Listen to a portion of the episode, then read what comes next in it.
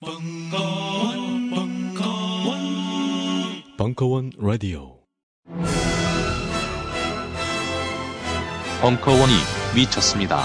그 열악한 무대에 모노 뮤지컬을 올리겠답니다. 그래놓고는 밥도 주고 감독 및 배우와도 수다 떨게 해주겠답니다. 감독과 배우는 바로 팟캐스트 걸신이라 불러다오. 의 두 진행자 강환과 이종환, 전천후 공연 full package. 강환 감독, 이종환 출연의 모노 뮤지컬 공주는 잠 못 이루고 통합 서비스로 제공되는 총 13번의 공연 신청은 벙커원 홈페이지.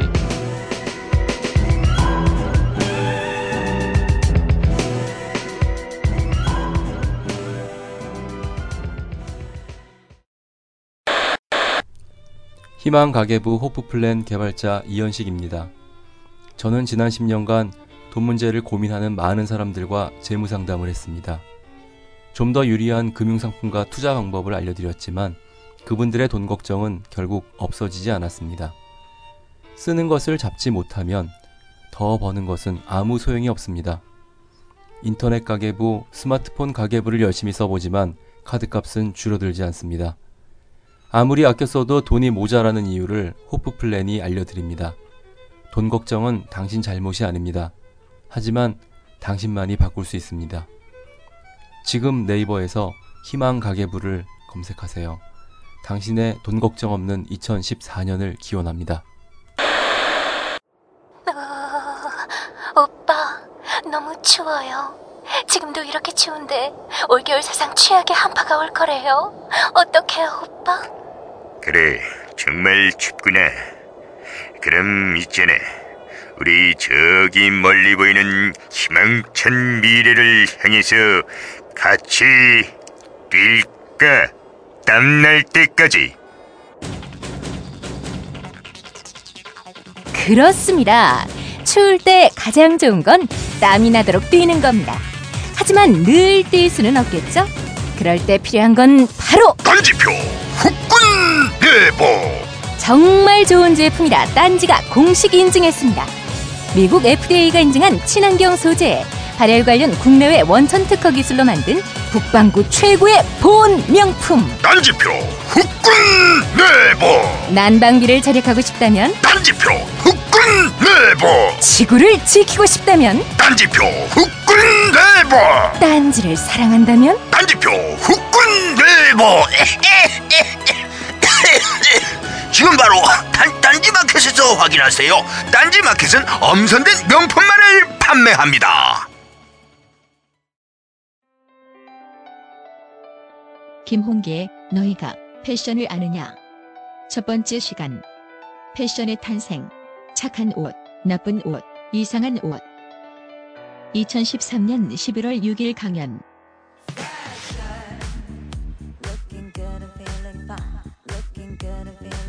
자, 뭐 제 소개는 굳이 뭐 찾아보신 분도 있을 거고 뭐 하는 놈인지는 뭐 인터넷에서 보셨을 겁니다. 청담동 앨리스 이런 데 나와서 헛소리도 좀 했었고 자칭 한국에서 어, 패션 큐레이터 1호라는 그 말도 안 되는 그 구라의 호칭을 쓰고 다니고 있죠. 뭐 구라는 아니고 일부러 그렇게 호칭을 써놓고 그 호칭에 대한 책임을 일부러 지려고 더 열심히 뛰고 있습니다. 패션하는 분들, 그 패션을 예술의 영역으로 좀 옮겨서 전시하고 어, 이런 분들에게 좀 많은 도움을 드리려고요. 열심히 책도 쓰고 뭐 독자들도 만나고 이렇게 대중 강연들 다니고 있습니다. 아마 여기 매니저가 세상을 바꾸는 시간 15분에서 저를 보고 픽업을 한 것 같아요. 벙커원 올 때 굉장히 많이 망설였단 말이에요. 왜냐하면 여기 올 때 누가 그러더라고요. 여기 오면 찍힌다는 거예요. 그래서 제가 듣다가 딱 한마디 했어요. 좌니 운이나 그딴 건 잘 모르겠고 가장 중요한 건 걔나 얘나 바깥에 나갈 때는 옷을 쳐입고 나가야 돼. 그게 결론이야. 옷을 입는 모든 인간에 대한 얘기를 하자고 여기에 있는 건데 그걸 갖고 무슨 색깔이 어떻고 그딴 건 너나 얘기해라. 너님이나 얘기하고 난 관심 없어요. 그냥 옷 얘기만 열심히 하다가 갈 겁니다. 저는 옷의 인문학, 뭐 패션의 인문학 뭐 이러지만 사실 너무 거창한 얘기고요. 저는 요즘 개나 소나 뭐 지가 하는 말에 인문학자 갖다 붙여가지고 얘기하는 거 되게 짜증나요. 그 되게 역겨운 일입니다. 왜냐하면 그런 행동들이 사실은 인문학을 오히려 죽입니다. 인문학은 열풍으로 끝나야 되는 게 아니라 우리 삶의 기저가 돼야 되고 사회의 바탕이 돼야 되는 것들인데 그걸 마치 그냥 트렌드처럼 뭐의 인문학, 뭐의 인문학 하면서 그렇게 떠들어댑니다.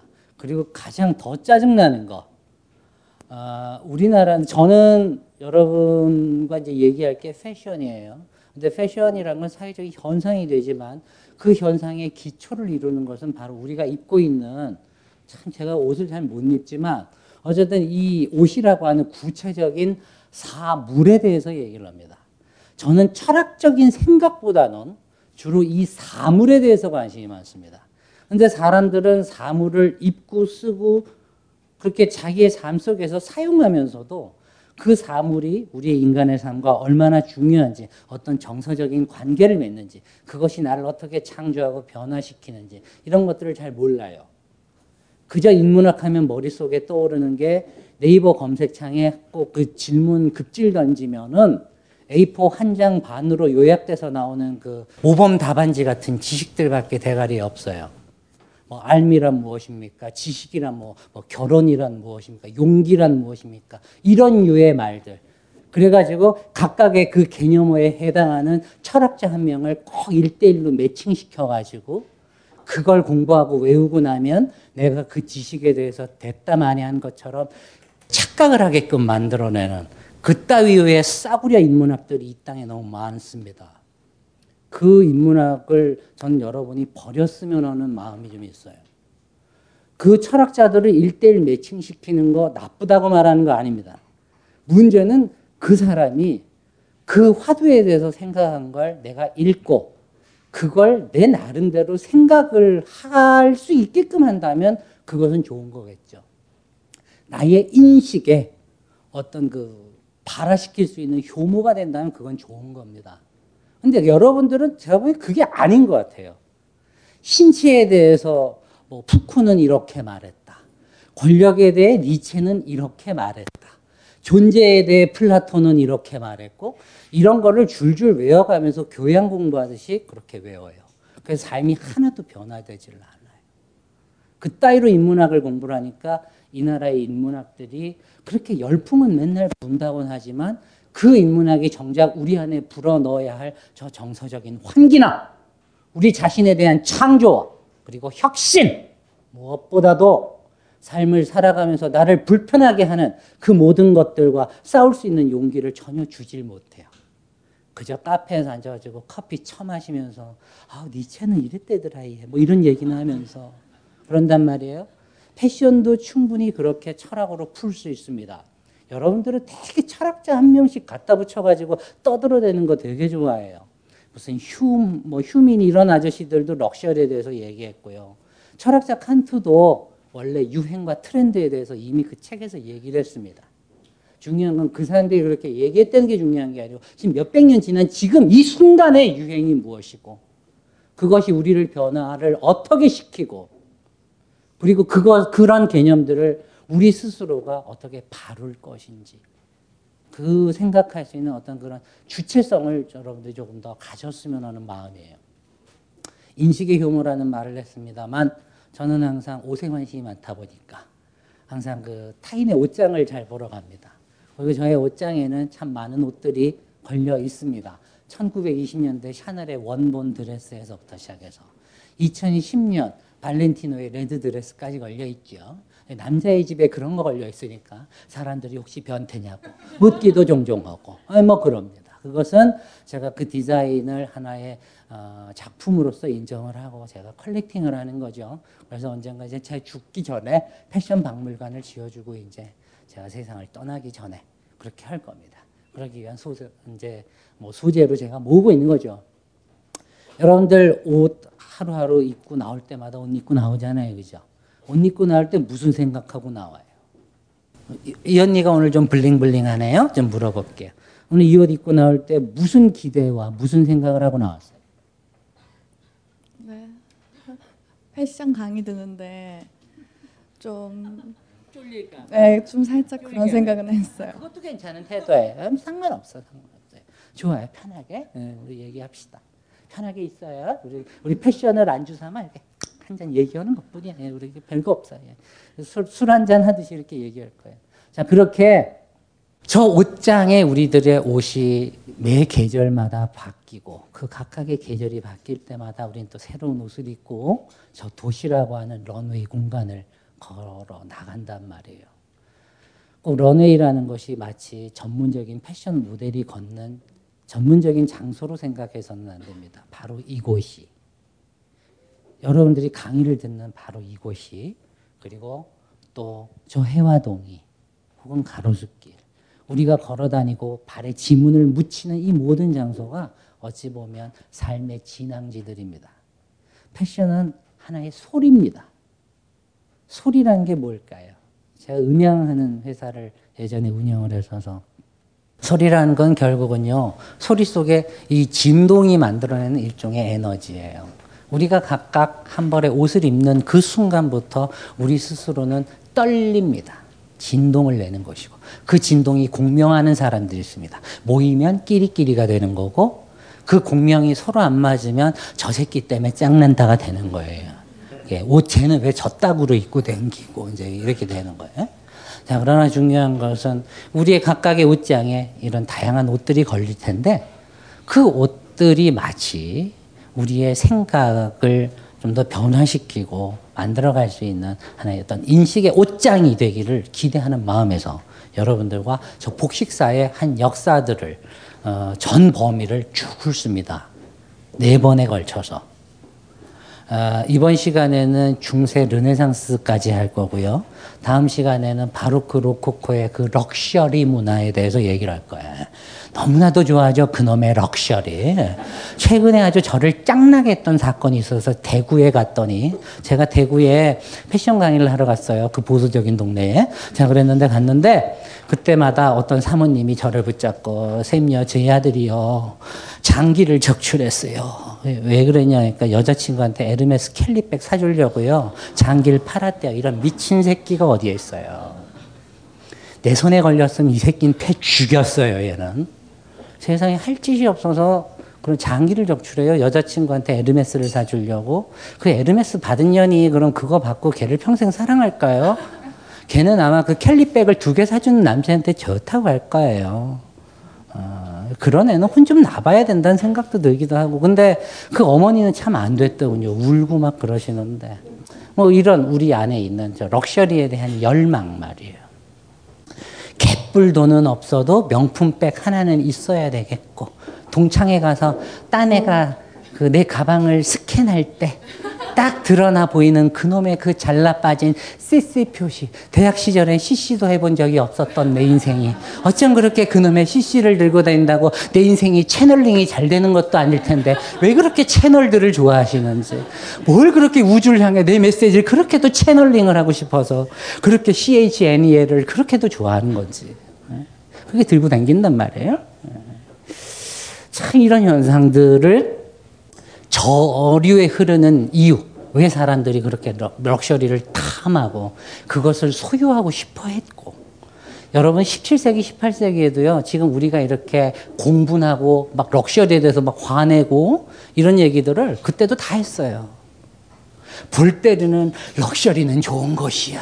뭐 이러는 거 하면 또 한편에서는 휴먼, 하여튼 저 된장년 년들 때문에 뭐 이러고 막 욕하고 그랬어요. 똑같아요. 거기도 그 당시에도 그때도 백분 토론 있었고 둘이 나와서 쌈박질 붙고 그랬단 말이에요. 다 똑같아요.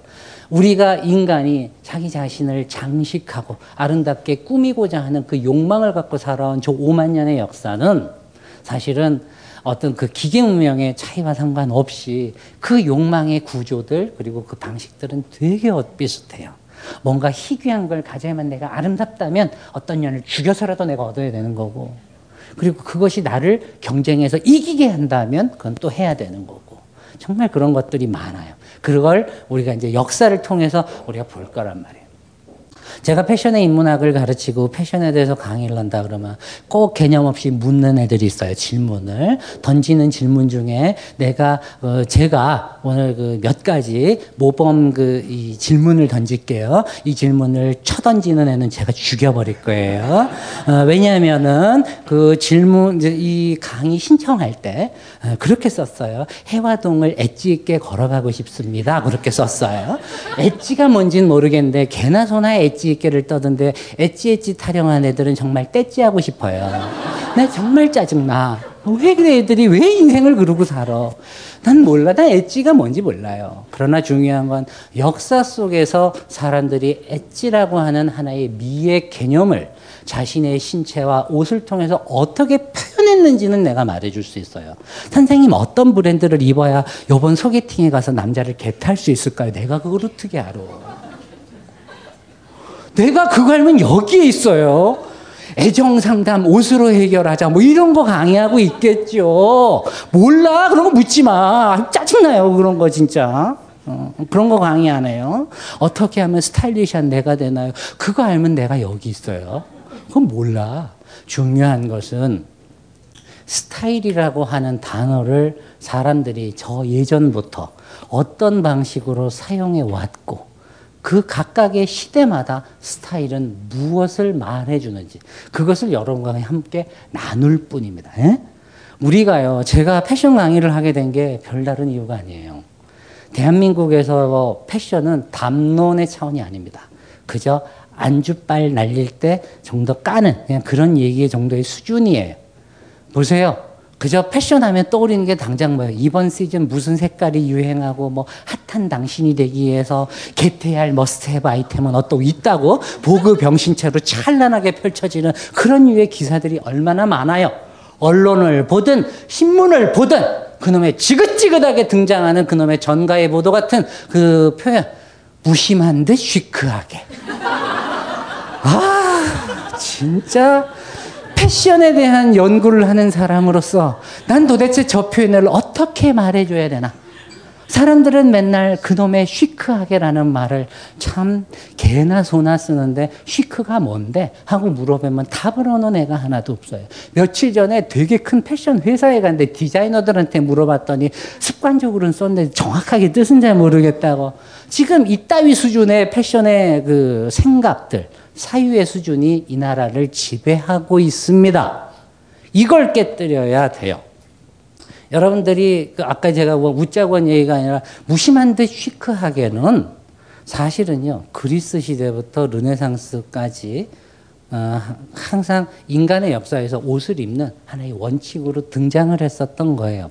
그것들을 이제 저희가 역사랑 함께 보고 뭐 이럴 거란 말이에요. 맨날 chic chic하지만은 정말 너무 chic chic하다 이렇게 chic해지고 애들이 막 아프래. 아주 짜증나는데 정말 그 chic라는 거, 이 강의 오기 전에 그냥 몸 푸는, 예, 우리 몸 푸는 개념으로 들어가요. chic라는 건 원래 법정 용어예요, 법정 용어. 예? 원고하고 피고하고 법정에 들어가면은 얼마나 서로 싸워요. 서로의 논리를 가지고 싸우죠, 그죠? 그 함정에, 어, 서로를 그, 서로가 판 논리 함정에 이렇게 톡 떨어뜨리게 해야지 이제 내가 유리하게 되잖아요. 그때, 이제 상대가 나한테 거는 그런 어떤 논리적인 모순, 함정을 한눈에 딱 바라보고 어, 빠지지 않을 만큼 이렇게 딱 통찰해서 볼 수 있는 그런 통찰력을 의미하는 말이에요. 그래서 사실은 시크하다는 말은 굉장히 멋진 말이에요. 시크한 내가 된다라는 말은 통찰력 있는 내가 된다. 시대를 앞서 본다. 뭔가 그 시대의 폐부를 보고 신음소리를 듣고 상처를 이겨내고 그러면서 나의 미의식을 만들어내는 그런 굉장히 그 다양하게 펼쳐질 수 있는 굉장히 범위가 넓은 의미입니다. 그거를 그냥 보고 이런 데선 그저 시크하고 엘레강스하고 엣지하고 그냥 판타스틱 하잖아요. 그죠? 근데 항상 그 들어보면은 패션 얘기들은 항상 형용사만 많아. 그리고 내용이 없어요. 예, 이런 것들에 대한 것들을 그런 편견들을 조금은 깨는 시간이 됐으면 좋겠다 하는 거예요. 제가 이 복식의 역사를 통해서 여러분이 가졌으면 하는 딱 한 가지 지금 이제까지 여러분이 습관적으로 아침을 나설 때 입었던 옷, 그리고 퇴근해서 들어오면 아, 직장에 갔을 다면 그 옷을 벗고 편안한 옷을 갈아입고 그렇게 너무나도 일생, 일상에 너무나도 편안한 소품일 뿐인 이 옷을 조금은 낯설게 그리고 조금 더 진지하게 볼 수 있는 그런 시간이 됐으면 하는 것입니다. 우리는 되게 추상적인 생각에 빠져 있기 쉬워요. 굉장히 철학 공부하면서 그런 그 말의 성찬에 빠져 있는 그 자칭 인문학 도리들 되게 많이 봤거든요. 근데 이런 애들이 왜 답을 못 내냐면 맨날 머릿속으로만 있는 그 추상적인 생각들을 우리의 삶 속에 있는 이런 구체적인 사물을 통해서 만지고 표현하고 느끼고 맛보는 걸 해본 적이 없어서 그래요. 맨날 머릿속에만 있어. 누구의 책에 누구는 이렇게 얘기했다. 그따구 소리 하다가 시간 다 가고.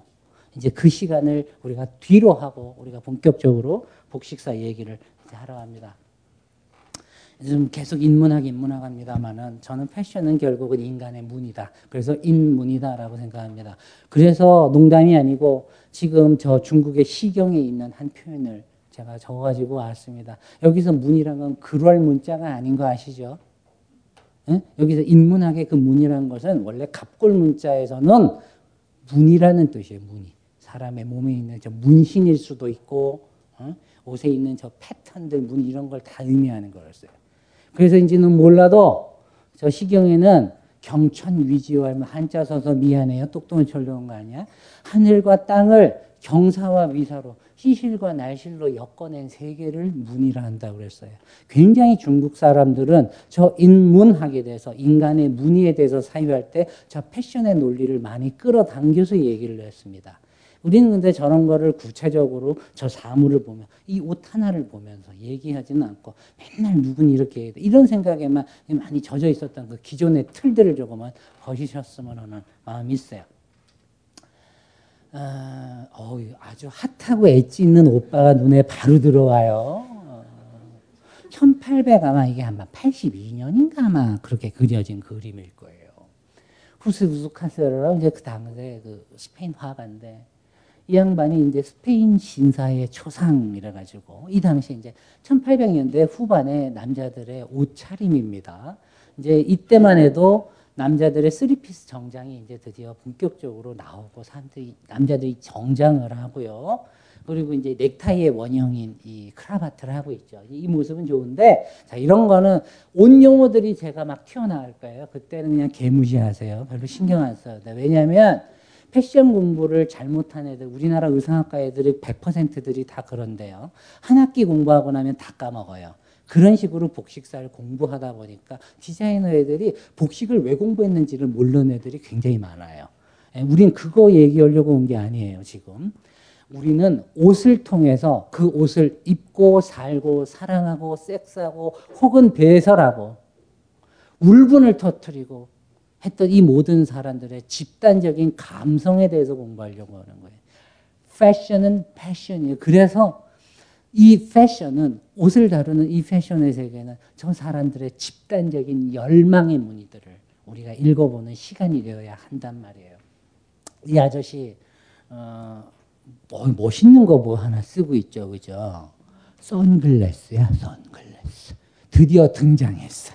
이게 이제 흔히 디글래스라 그래서 이렇게 하면 선글라스 됐다가 이렇게 하면 이제 있는 그런 형태였어요. 이 당시에 이제 드디어 인상주의 시대에 그 열차가 생기면서 이게 그, 아, 요놈들이 또 뭐 하나 생기면 그걸로 장사해야 되잖아요. 그죠? 네. 그래서 이제 끝에 그 열차 칸 중에 위를 트고 그 위에다가 이렇게 의자를 놔가지고 공기를 맞으면서 갈 수 있게끔 그 이제 관광하면서 갈 수 있는 그런 열차를 만들었대요. 그때 보호경으로 쓰려고 저 디글래스를 썼답니다. 제가 이 그림에 소개하면서 항상 강의를 시작을 하는데 이게 이제 1920년대에 나왔던 그 요즘 보그가 너무나도 사랑하는 엣지 있는 빈티지풍의 블링블링한 선글라스들이 여기에 쳐 있어요. 이걸 볼 때마다 우리가 항상 느껴야 되는 게 뭐냐. 제가 이 안경이라고 하는 것, 선글라스를 왜 얘기하느냐. 우리가요, 일상에서 대화할 때 의외로 저 옷과 관련되어 있는 소품들을 빌려서 얘기할 때가 꽤 많아요. 넌 왜 걔를 자꾸 이렇게 색안경을 끼고 봐? 응? 그게 무슨 뜻이에요, 그게? 색안경을 끼고 본다는 게. 그 사람에 대해서 함부로 나의 주관을 가지고 평가 내리는 거죠. 응? 어떤 지역색을 가지고 함부로 평가 내리기도 하고. 이렇게 어, 우리가 지금 일상의 소품처럼 쓰는 저 패션의 단어들, 용어들 이런 그 사물들이 굉장히 우리의 일상의 많은 부분들을 어, 표현할 수 있게 해주는 도구였다는 걸 조금은 다시는 깨달았으면 좋겠어요. 그래서 우리가 이 과정을 통해서 정말 패션에 대해서 새롭게 좀 개안을 하는 이런 안경을 쓰는 시간이 됐으면 좋겠고 제가 여기에 Fabric of Vision이라고 영어 써서 미안해요. 이게 왜냐하면 제 인생을 바꿨던 한 장의 전시였기 때문에 그렇습니다. 제가 MBA 공부를 하러 이제 갔다가 어, 그때 시간이 좀 나서 영국에 잠깐 들렀는데 그때 영국 런던 내셔널 갤러리에서 했던 전시 이름이었습니다. Fabric of Vision. 자, 비전은 시각이란 뜻이고 fabric은 이겁니다. 그죠? 직물이란 뜻이잖아요. 그러면 그냥 우리가 그대로 해석을 하면은 시각의 직물 이게 뭔 뜻일까? 그리고 봤더니 저 패브릭이 직물이라는 뜻이 아니었습니다. 그 전시는 바로 인간의 역사에서 옷의 주름들이 시대별로 어떤 식으로 접혀졌나를 그 고증을 해서요.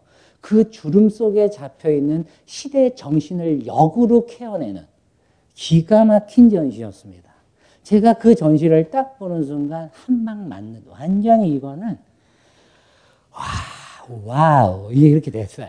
딱 보는 순간 야 이거 진짜 한번 내가 이런 개념을 우리 사회에 내가 퍼뜨릴 수 있다면 얼마나 좋을까 생각을 하면서 왔어요. Fabric, 직물이라는 뜻도 있지만 사전을 이렇게 보면 무슨 뜻이 있어? 자, 이럴 때 우리 아이폰 꺼내서 사전 검색해주는 센스 자 이렇게 해가지고 옥스퍼드 사전을 봐도 상관없어요. 보면 패브릭은 자 옷을 만드는 저 원재료라는 뜻도 있지만 사전에 2번, 3번, 4번, 5번 뜻을 보면 다른 뜻들이 있어요. 어떤 사회의 얼개 구조, 정신의 구조, 얼개 이런 뜻도 있고 사물을 바라보는 방식이라는 뜻도 있습니다. 뒤집어 말하면 우리가 한 사회의 어떤 직물로 만들어진 옷을 본다라고 하는 것은 그 옷을 가능케 했던 기술 구조에 대해서도 알 수가 있지만 무엇보다도 그 옷을 입고 다녔던 사람들의 사고 방식 그리고 그 사람들이 살았던 사회의 정신적인 구조와 얼개를 알 수 있다는 뜻으로 생각을 하셔도 좋을 것 같아요. 자, 그런 관점 하에서 우리가 이제 본격적으로 들어갑니다. 여러분들이 인문학 강의 듣다 보면은 개나 소나 떠들어대는 단어 많죠. 그 함이라는 단어 됐다 많이 들었을 거예요. 그 우리나라는 그 제가 요번 3월에 사실은 보급형 신체에 관련된 글을 하나 써가지고 정말 핫하게 한번 떴죠. 근데 우린 정말 반성해야 되는 게 보그만 그런 병신체를 쓰는 게 아니에요. 인문학을 하는 인간들도 인문 병신체를 쓰고 오죽하면 문지병신체라고까지 했잖아요. 문학까지 성사를 그렇게 비웃는 사람들도 있을 때다. 왠지 아세요? 그렇게 인문학을 자칭한다는 것들이 자기 언어로 그 인문학을 풀지도 못한 채 그저 수입하기 바빠가지고 누구 뭐 하나 뜨면은 들고 와가지고 이 사람은 이 현상에 대해서 이렇게 얘기했다만 그저 경쟁적으로 거들먹거리고 떠들어대기 전에 이 땅에 그 인문학자들이 너무나도 많았기 때문이에요, 사실은. 하나도 성찰된 내용도 없고 사회학도 항상 그 모양이고 그러니 저항이 됩니까? 그저 그냥 트렌드 따라 그냥 내 대학 때는 어떤 사람 좋아했다가 요즘은 이 사람이 있던데 그거나 저 패션이랑 도대체 다를 게 뭐가 있어요? 그래놓고 철학자의 누구 담론을 외우면 내가 똑똑해 보이는 건가? 그따위 사고방식들이 있는 한이 땅의 변화가 별로 생기지 않는다고 생각을 해요. 우리가 맨날 그 인문학자들이 떠들어대는 저 함의라는 단어가 들뢰즈가 얘기했죠. Implication이 함의라는 뜻이에요. 들뢰즈가 얘기한 게 이 함의에 이 pli가 이 어근이죠. 그죠? 자, 우리 vocabulary 22,000 한번 떠올립시다. im은 뭐예요? 안으로를 뜻하는 접두사죠. 그죠? 안으로 뭐예요? pli 돌돌 말려 있는 주름이라는 뜻이에요. 그러니까 함이라는 뜻 자체에 우리가 안으로 어떤 의미라는 것이 돌돌돌돌돌돌 말려 있어서 있는 이런 주름이라는 하나의 형상 그걸 가지고 하나의 우리가 함이라는 그 은유를 이 들베즈가 만들어냈습니다.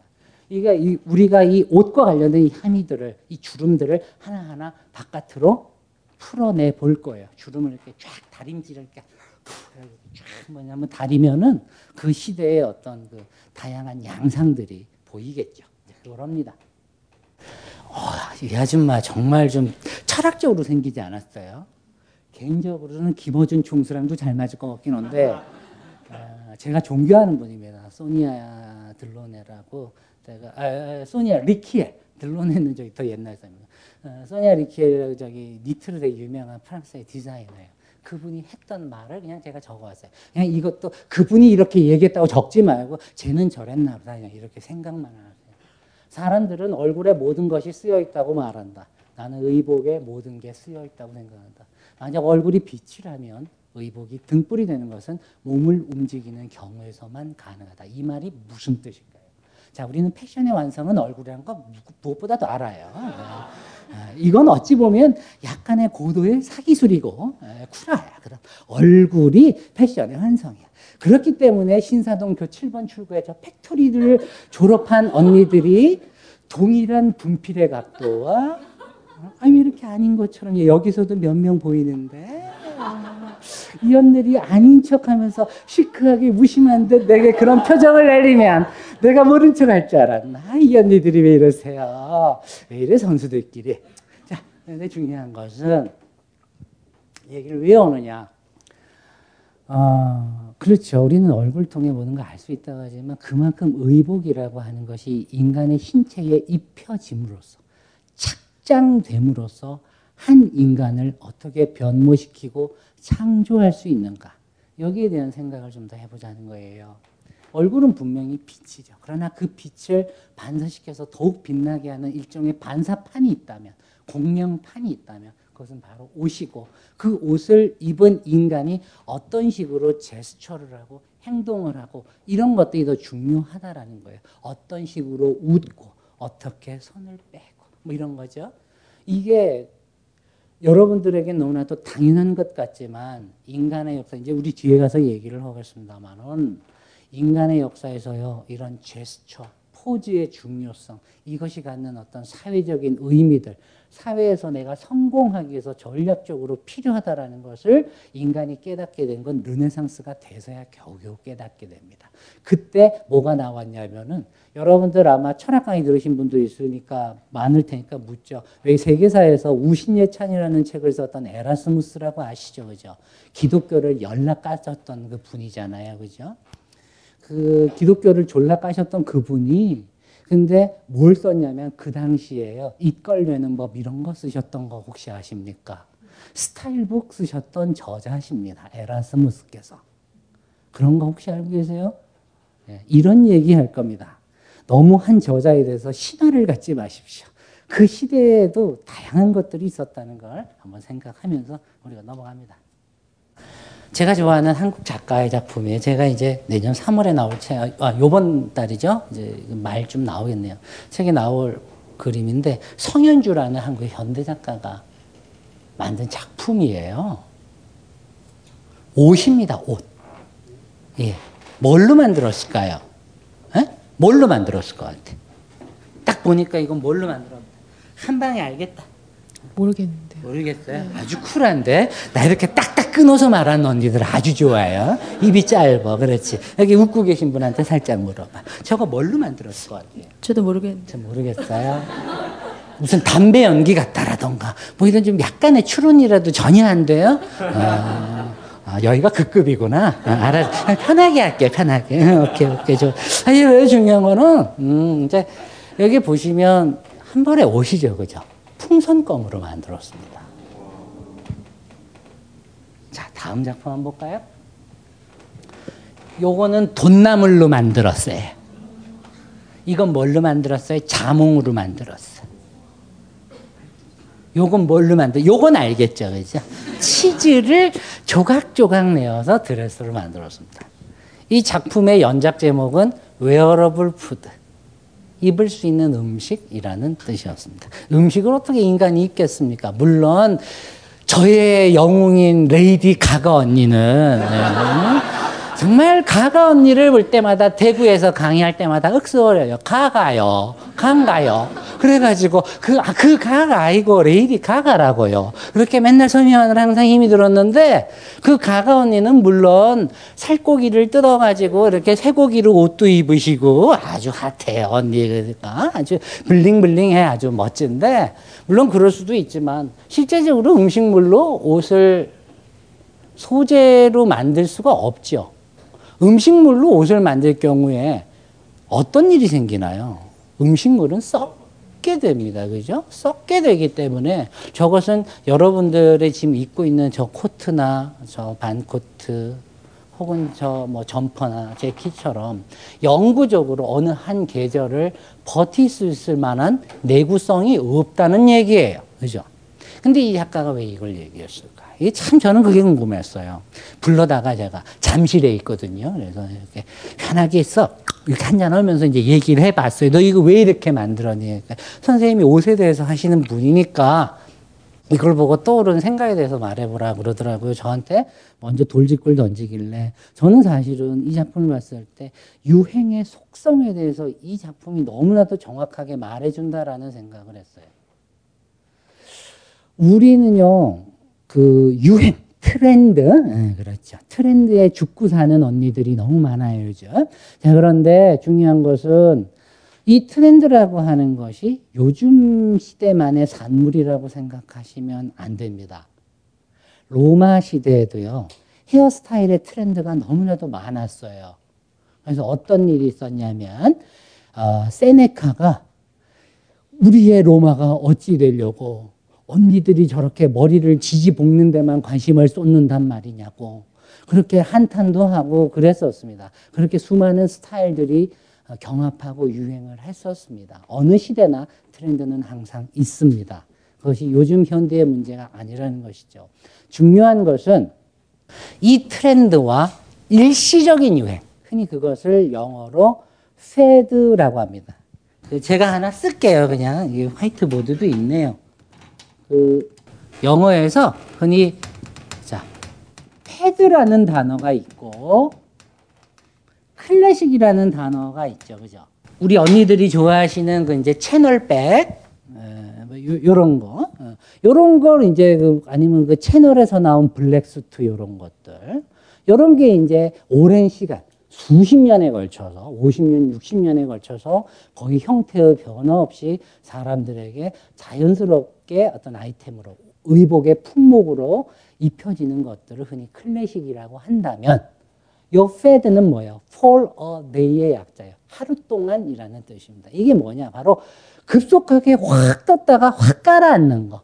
좀 오래된 예인지 모르겠지만 우리 그 누구야 현빈 오빠 군대 가기 전에 한 땀 한땀 요거 유행할 때 그랬지. 요거 한 땀 한 땀 해갖고 만들었던 유니폼 그 어? 추리닝 아주 그냥 그 캔버스를 캠퍼스를 아주 쓸어 담았잖아요, 아주. 근데 그거 지금 유행이 있어요? 없잖아요, 지금 없잖아. 아무도 누가 그거 입고 댕겨요.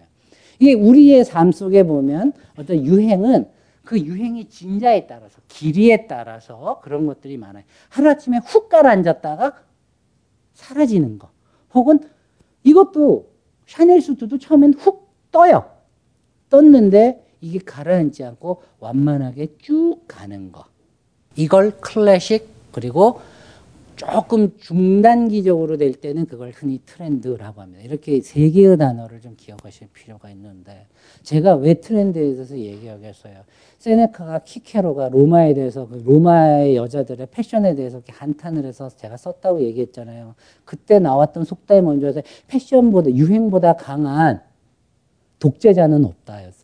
그러니까 그 지금도 마찬가지고 그때도 마찬가지. 우리는 저 유행의 힘을 인간들은 너무나도 숙명적으로 거절할 수도 없었고 이겨낼 수 없었던 상황 속에 지금까지 온 거예요. 그럼 가장 중요한 것은 그것을 현명하게 그 흐름을 탈 때는 타고 그것을 이용하고 그것을 또 나름대로 극복해서 나를 만들어내는 일을 하는 건 우리 모두의 몫이라는 거죠. 그죠? 이제 이거를 생각을 하면서 이 페드라고 하는 것과 클래식을 왜 강조하냐면 첫 출발점이 되게 비슷해요.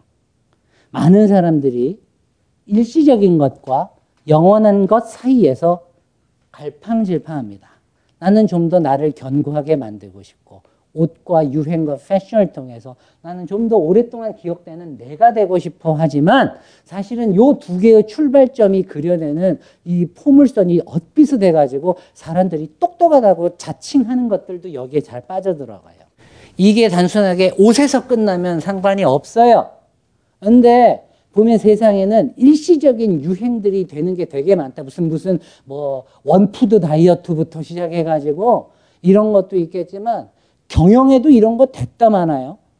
무슨 무슨 경영에 대한 어떤 신조어들이 나오면 그게 대세다 그러고 그냥 이 회사 저 회사가 그거를 기법을 뭘 써야 되네 말아야 되네 하다가 뒤에 말아 처먹으시고 회장 바뀌시고 내년에 갔더니 안 계세요 뭐 이런 거 이거 되게 많아요. 그만큼 우리는 일시적인 것과 영원한 것을 되게 구분할 수 있는 눈이 있다고 지들, 여, 너님들 나름대로는 되게 자부심을 갖고 있을지 모르지만 의외로 저걸 구분하기가 굉장히 어렵고 그 사이에서 어, 정말 이 함정에 빠질 수 있는 게 우리의 삶이라는 거예요. 그래서 제가 이 패션을 공부하면서 이걸 구분하는 어느 하나의 방법들 이런 것들을 같이 여러분과 나누고 있는 겁니다. 어유 벌써 30분 가까이 했는데 에, 저는 제 강의는 원래 끝나는 시간은 정해져 있지는 않아요. 에, 아까 전에 여기 기다리고 있는데 뭐 오늘 잠시만요 오늘 짧게 가실게요 뭐 이러더라고요 누가 에, 짧게 절대 안 갈 거예요. 에, 굉장히 괴로울 거예요. 하여튼 뭐 그거는 난 잘 몰라. 하여튼 일단 시작을 했으니까 끝 마무리를 해야 돼요.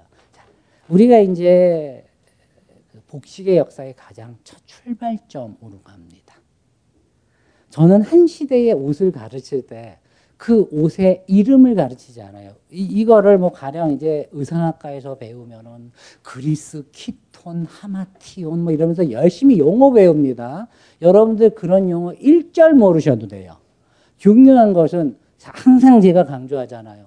그리스 사람들이 어떤 그런 형태의 옷을 통해서 도대체 내가 뭘 사, 세상을 향해서 발산하고 싶었는지, 내가 세상을 향해서 내가 외치고 싶었던 메시지가 뭔지 그걸 아는 게 더 중요하지. 옷 이름이 뭔지 저게 뭔 소재로 만들어 가지고 한 땀 한 땀 어떻게 직조를 했네 이런 건 여러분이 모르셔도 돼요. 물론 저는 그거 알아야죠. 복식 사가니까 기술적인 수준도 알아야 되고 어떤 방식으로 방적을 하고 실을 뽑고 그런 건 알아야 되는데 여러분 그거 알 필요 없다고요. 중요한 것은 이 양반들이 그리스 시대 그래놓고 제가 부제에 뭐라고 써놨어요? 그렇지 엘레강스의 탄생. 엘레강스 하면 우리 또 떠오르시는 또 분이 있잖아. 위대하신 또 우리 앙드레 김 선생님. 오늘 어 선생님 오늘의 패션쇼에 대해서 한마디만 해주시면은 엘레강스 하면서 우리 그분의 그 참 아름다운 모습 우리가 항상 기억해요, 그죠? 우리 엘레강스에 대한 얘기를. 드디어 이제 이 그리스 시대에 가면 이 엘레강스라고 하는 개념이 탄생했다라기보다 옷을 통해서 드디어 구현되기 시작했다라고 하는 걸 이제 여러분한테 얘기를 하는 거예요. 자, 요거는 1800년대 그림이에요. 그리스 시대 그림은 아니고 조각품 갖다 놓으면 하도 졸아가지고 자 그래서 그림으로 바꿔놨어요. 윌리엄 고드워드라고 이제 그 빅토리아 시대 화가인데 이 양반이 그린 그림 기다림이라는 그림이에요.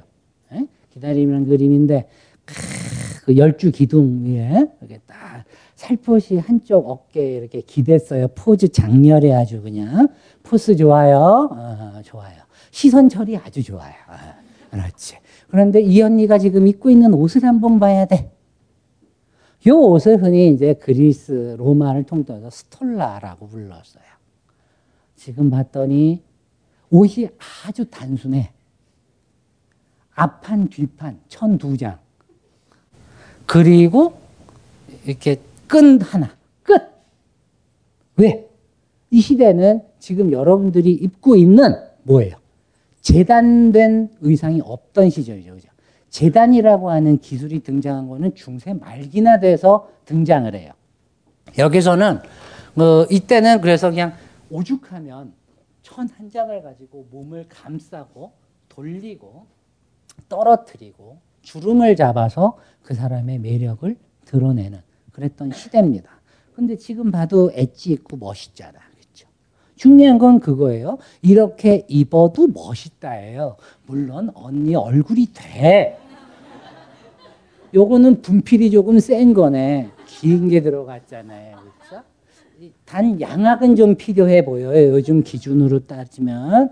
그래서 중요한 것은 요 천 두 장인 거라 여기에다가 끈 하나 묶어갖고 나올 때 나오고 허리 감싸주고 곡선은 다 살렸어. 어. 천한 장으로 1타 3피 했어요. 이 언니 아주 대단한 언니인 거라. 그런데 자 이때 자 여기 보이는 요거 뭐예요? 하얀 거 요거 요거 어. 재단이 안 돼 있다 그랬어요. 재단이 안 돼 있다 보니까 천 두 장을 결합하려면 어떻게 해야 돼? 브로치를 만들어서 서로 연결했어요. 그래서 드디어 오늘날 우리가 알고 있는 여자분들이 사용하시는 그 브로치의 원형인 피뷸라라고 하는 것이 등장한다. 물론 요 피뷸라는 요 정도 생긴 간지는 있는 언니의 피뷸라. 그 앞에 있는 그림에 있는 피뷸라는 조금 떨어지는 거. 그래서 유물론 내가 어떻게 생겼는지 몰라요. 그래서 요거는 좀 있는 언니의 피뷸라. 그렇게 생겼어. 에 보면은 이게 오이디푸스 왕에도 보면 이런 게 나요. 옷 공부를 하다 보면 의외로 문학을 읽기가 쉽습니다. 그 오이디푸스 왕이 그런 부분 나와요. 왕은 왕비의 옷에서 떼어낸 황금 브로치로 자신의 두 눈을 찔렀다. 그 브로치가 바로 그 옷에서 뜯어낸 그 브로치란 말이에요. 이런 게 복식을 하나 하다 보면 이런 것들도 조금씩 보이고 재밌어요. 제가 이 문학 얘기, 원래 패션과 문학을 제가 항상 같이 강의하는데 그 원래 패션과 문학을 소재로 해서 제일 재밌는 시대가 언제인 줄 아세요? 19세기, 19세기. 1800년대 중반. 드디어 백화점이 탄생하고 나서 이제 벌어지는 일들을 자칭 뭐예요? 문학에서는 자연주의 문학가라고 불리는 아저씨들이 열심히 글을 썼죠. 대충 읽어보진 않았지만 어디선가는 들어본 이름 졸라 짜증나는 에밀 졸라와 들을 때마다 발작이 날 것 같은 발자크가 있었어요. 근데 하여튼 중요한 것은 그 두 양반들이 뭘로 썼느냐. 저 당시에 등장하는 어떤 패션 문화, 백화점의 그 상품들 앞에서 어쩔 줄을 몰라가지고 막 그 패티시에 빠지고 막 도난을 하는 그런 여자들의 모습들을 소설로 쓰고 막 그랬단 말이에요. 여인들의 행복 백화점 같은 이런 소설들도 있어요. 오죽하면은 그 시절에 백화점을 가리켜서 에밀 졸라가 졸라 짜증난 듯이 어? 우리 시대의 백화점은 현대의 대성당이다. 상업의 대성당이다. 그 성당 안에서는 매일매일 남편과 하나님이 쟁투를 벌이며 이렇게 얘기를 했어요. 이게 무슨 말인 줄 알아요? 백화점에 가기만 하면 사모님들이 남편을 괴롭히잖아. 그러니까 그냥 그 백화점에 가면 매일매일 신과 남편들이 싸우며 이렇게 했던 거예요. 그런 문장들이 실제로 표현해 보입니다. 그랬던 어떤 시대들도 있고요. 이렇게 우리가 패션을 갖고 제가 다양한 얘기들을 해볼 건데, 제가 아까 이제 이 그리스에 대해서 얘기를 하면서 엘레강스의 탄생이다 이렇게 얘기했어요. 이제 엘레강스는 사실 우미라고 하는 것은 미학의 개념입니다만은 많은 사람들이 그렇게 그 개념만 알지 엘레강스의 라틴어 어원을 아는 애는 의외로 잘 없어요. 아, 엘레강스는 어떤 상태를 의미한다기보다 제가 보기에는 동작 같아요. 선택. 쉽게 얘기하면 요즘 좀 뜨는 표현으로 하면 선택과 집중. 딱 이런 표현이 그 안에 담겨 있어요. 엘레강스의 어원이 엘리제레라는 말은 어떤 뜻이냐면 심혈을 기울여서 내가 어떤 걸 선택한다라는 뜻이에요. 자, 이 그림을 자석 보세요. 분명히 말씀드렸듯이 천 두 장 끈 하나면 끝이에요. 딱 세 개를 골랐을 뿐이에요. 그런데도 지금 봐도 촌스럽지 않은 매력을 발산합니다. 사람들은 그때 알았을 거예요. 그리스 사람들은. 진짜 착한 옷, 멋진 옷은 무엇인가?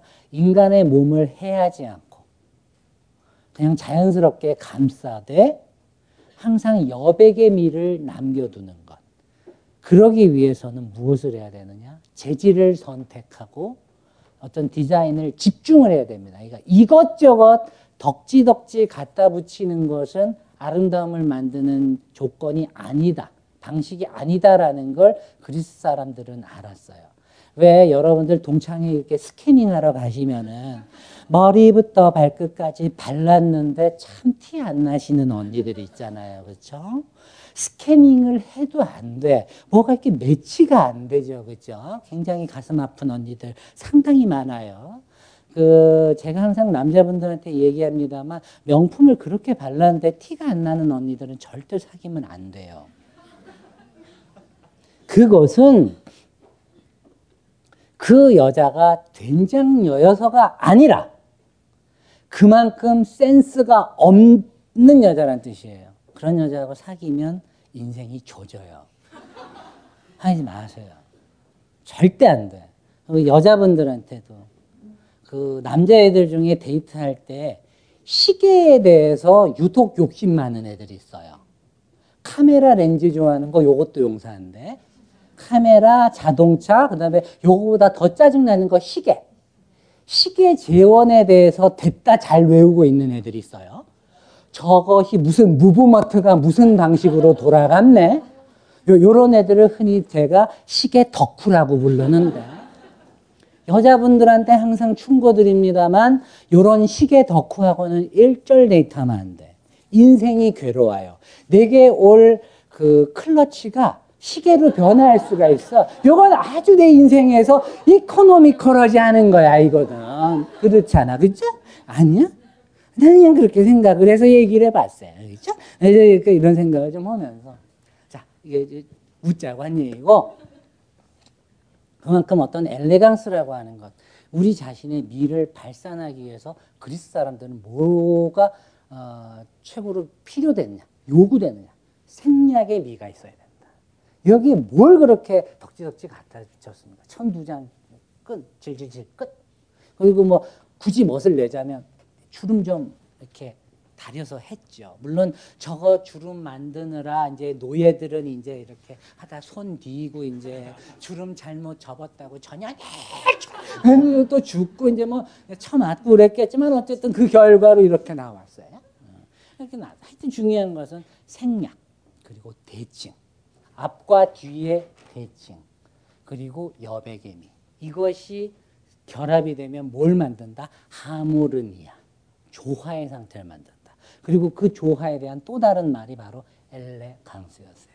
그러니까 여러분들이 맨날 뭐 이렇게 TV에 나와서 어쩜 좋니 뭐 이러면서 어, 이런 거 너무 들을 때 항상 사실은 그것의 진짜 개념은 이런 것이다. 중요한 것은 내 삶에서 그렇다면 내가 캘리백이 없다고, 내가 까르띠에 귀걸이가 없다고 내가 굳이 기죽어야 할 이유가 무엇인가? 옷은 많이 걸친다고 멋이 나오는 게 아니라 최소의 것을 갖다 그렇다고 벗고 댕기라는 게 아니고 최소의 것을 내가 정말 심혈을 기울여서 선택하고 그것을 내 피부의 색과 맞추고 몸 선과 맞추는 그 조화시키는 과정들을 할 줄 알아야 된다는 거예요. 이것은요, 여러분 스타일리스트들이 가르치는 게 아닙니다. 제가 이 나라에서 패션 강의를 가장 망치는 집단 중에 하나가 스타일리스트라고 생각하는 사람 중에 하나예요. 그 양반들은 하는 말이 똑같아요. 어, 고객님은 몸선을 볼 때 뚱뚱하기 때문에 가로 스트라이프를 입으시면 안 될 것 같습니다. 그따구 구라를 치고 앉았어요. 뚱뚱해도요, 가로 스트라이프가 의외로 맞는 애가 있고요, 안 맞는 애가 있어요. 사람마다 다 틀려요. 너무나도 각자가 다 다릅니다. 일반론을 가지고 와서 각자 다른 체형과 몸선을 가진 사람들한테 함부로 인용하면 안 됩니다. 우리가 인문학 공부할 때 적당히 공부하고 대충 인용했다가 캐 발리는 일이 생기듯이 옷도 그런 일이 생겨요. 그러니까 그런 원칙들은 그냥 담아두되 거기에 너무 기죽을 필요 없어요. 그리고 더 화나는 거 저는 페북에서 글 쓸 때마다 사람들이 어, 전문가 선생님이 칭찬해 주셔서 뭐 기분이 좋아요 뭐 이러더라고요. 저 전문가 아닌데요, 네 그랬어요. 그냥 입으신 모습이 좋아요. 덕담해 드렸어요. 지가 뭔데 남의 옷차림 해가지고 왈가왈부해요. 지나 잘 차 입고 댕길 거지. 그 웃기는 일이에요, 그거. 여러분 우한 사회 그 제가 갑자기 이름이 기억이 나지 않습니다만은 그 이스라엘의 한 사회학자죠. 마, 마길릿? 제 이름이 이제 기억이 안 나는데 그 사람이 있었던 품위 있는 사회의 가장 기본이 뭔지 아세요? 타인의 옷차림 갖고 함부로 왈가왈부하지 않는 거예요. 쥐가 뭔데 난 거 가지고 왈가왈부해요. 우리가 그런 사회를 만들려면 더욱더 정신으로 무장이 돼서 패션이라고 하는 요소를 생각을 해야 됩니다. 자, 이제 조금 더 이제 우리가 넘어가서 조금 지루해하시는 것 같네. 예, 한 분이 눈을 감았다가 제가 돌직구 던지니까 바로 떴어요. 강의가 재미가 없어요? 이렇게 돌아다니면서 이제 이렇게 일으켜 세우고. 너님은 왜 이따위로 디테일을 하셨어요? 막 이러면서 괴롭혀야 될까요? 그런 일이 없도록 해주세요. 여기는 벙커원이에요. 자, 넘어갑니다. 자, 이제 우리가 그리스를 넘어서 로마로 갑니다. 아마 인문학을 하신 분들 페르조나라는 단어에 대해서 많이 들어보셨을 겁니다. 페르조나는 심리학에서 많이 쓰는 단어죠. 가면이라는 뜻입니다. 배우가 쓰던 가면. 우리는 그 가면을 역할이라는 뜻과도 동일시하게 여깁니다. 결국 패션이라고 하는 것은 어떤 옷을 입느냐에 따라서 사회적 역할을 규정하는 힘이 있습니다. 교사 선생님이 어, 의정부에 사시는 어, 중학교에 있는 제 어떤 어떤 선생님이에요. 어, 그 선생님이 이 언니가 이대 다닐 때 힙합 이런 거 굉장히 전사였어. 교사가 됐는데 힙합 청 정신이 매우 충만하셨던 거야. 그냥 이렇게 헐렁한 바지 입고 예, 출근을 하셨어. 바로 교장 선생님한테 불려가가지고 우리 배 선생이 어쩌려고 그냥 애들 앞에서 이렇게 막 이게 혼을 나죠. 아무리 시대가 풀렸다 풀렸다 뭐 그래도 풀어준다 해도 우리는 특정한 어떤 직업하면 딱 떠오르는 옷차림들이 있습니다. 그걸 우리는 흔히 사회적인 규약이 만들어낸 코드. 그래서 만들어진 옷이라고 해서 흔히 드레스 코드라고 하죠. 원래 그래서 드레스라는 단어는 똑같이 옷을 표현하지만 사회적 의미로서 사용될 때만 되는 거예요. TPO 개념이 들어갈 때. 시간과 장소와 경우가 들어가는 그 개념에 한해서 우리가 드레스라는 단어를 쓰는 거예요. 이 언니가 그냥 이거 입었다가 그냥 바로 혼나시고 심할서까지 쓰시고 예, 이렇게 됐단 말이에요. 어떤 이런 역할들이 있죠. 이 역할, 패션이 만들어내는 역할, 거기에 대한 공부를 해봅니다.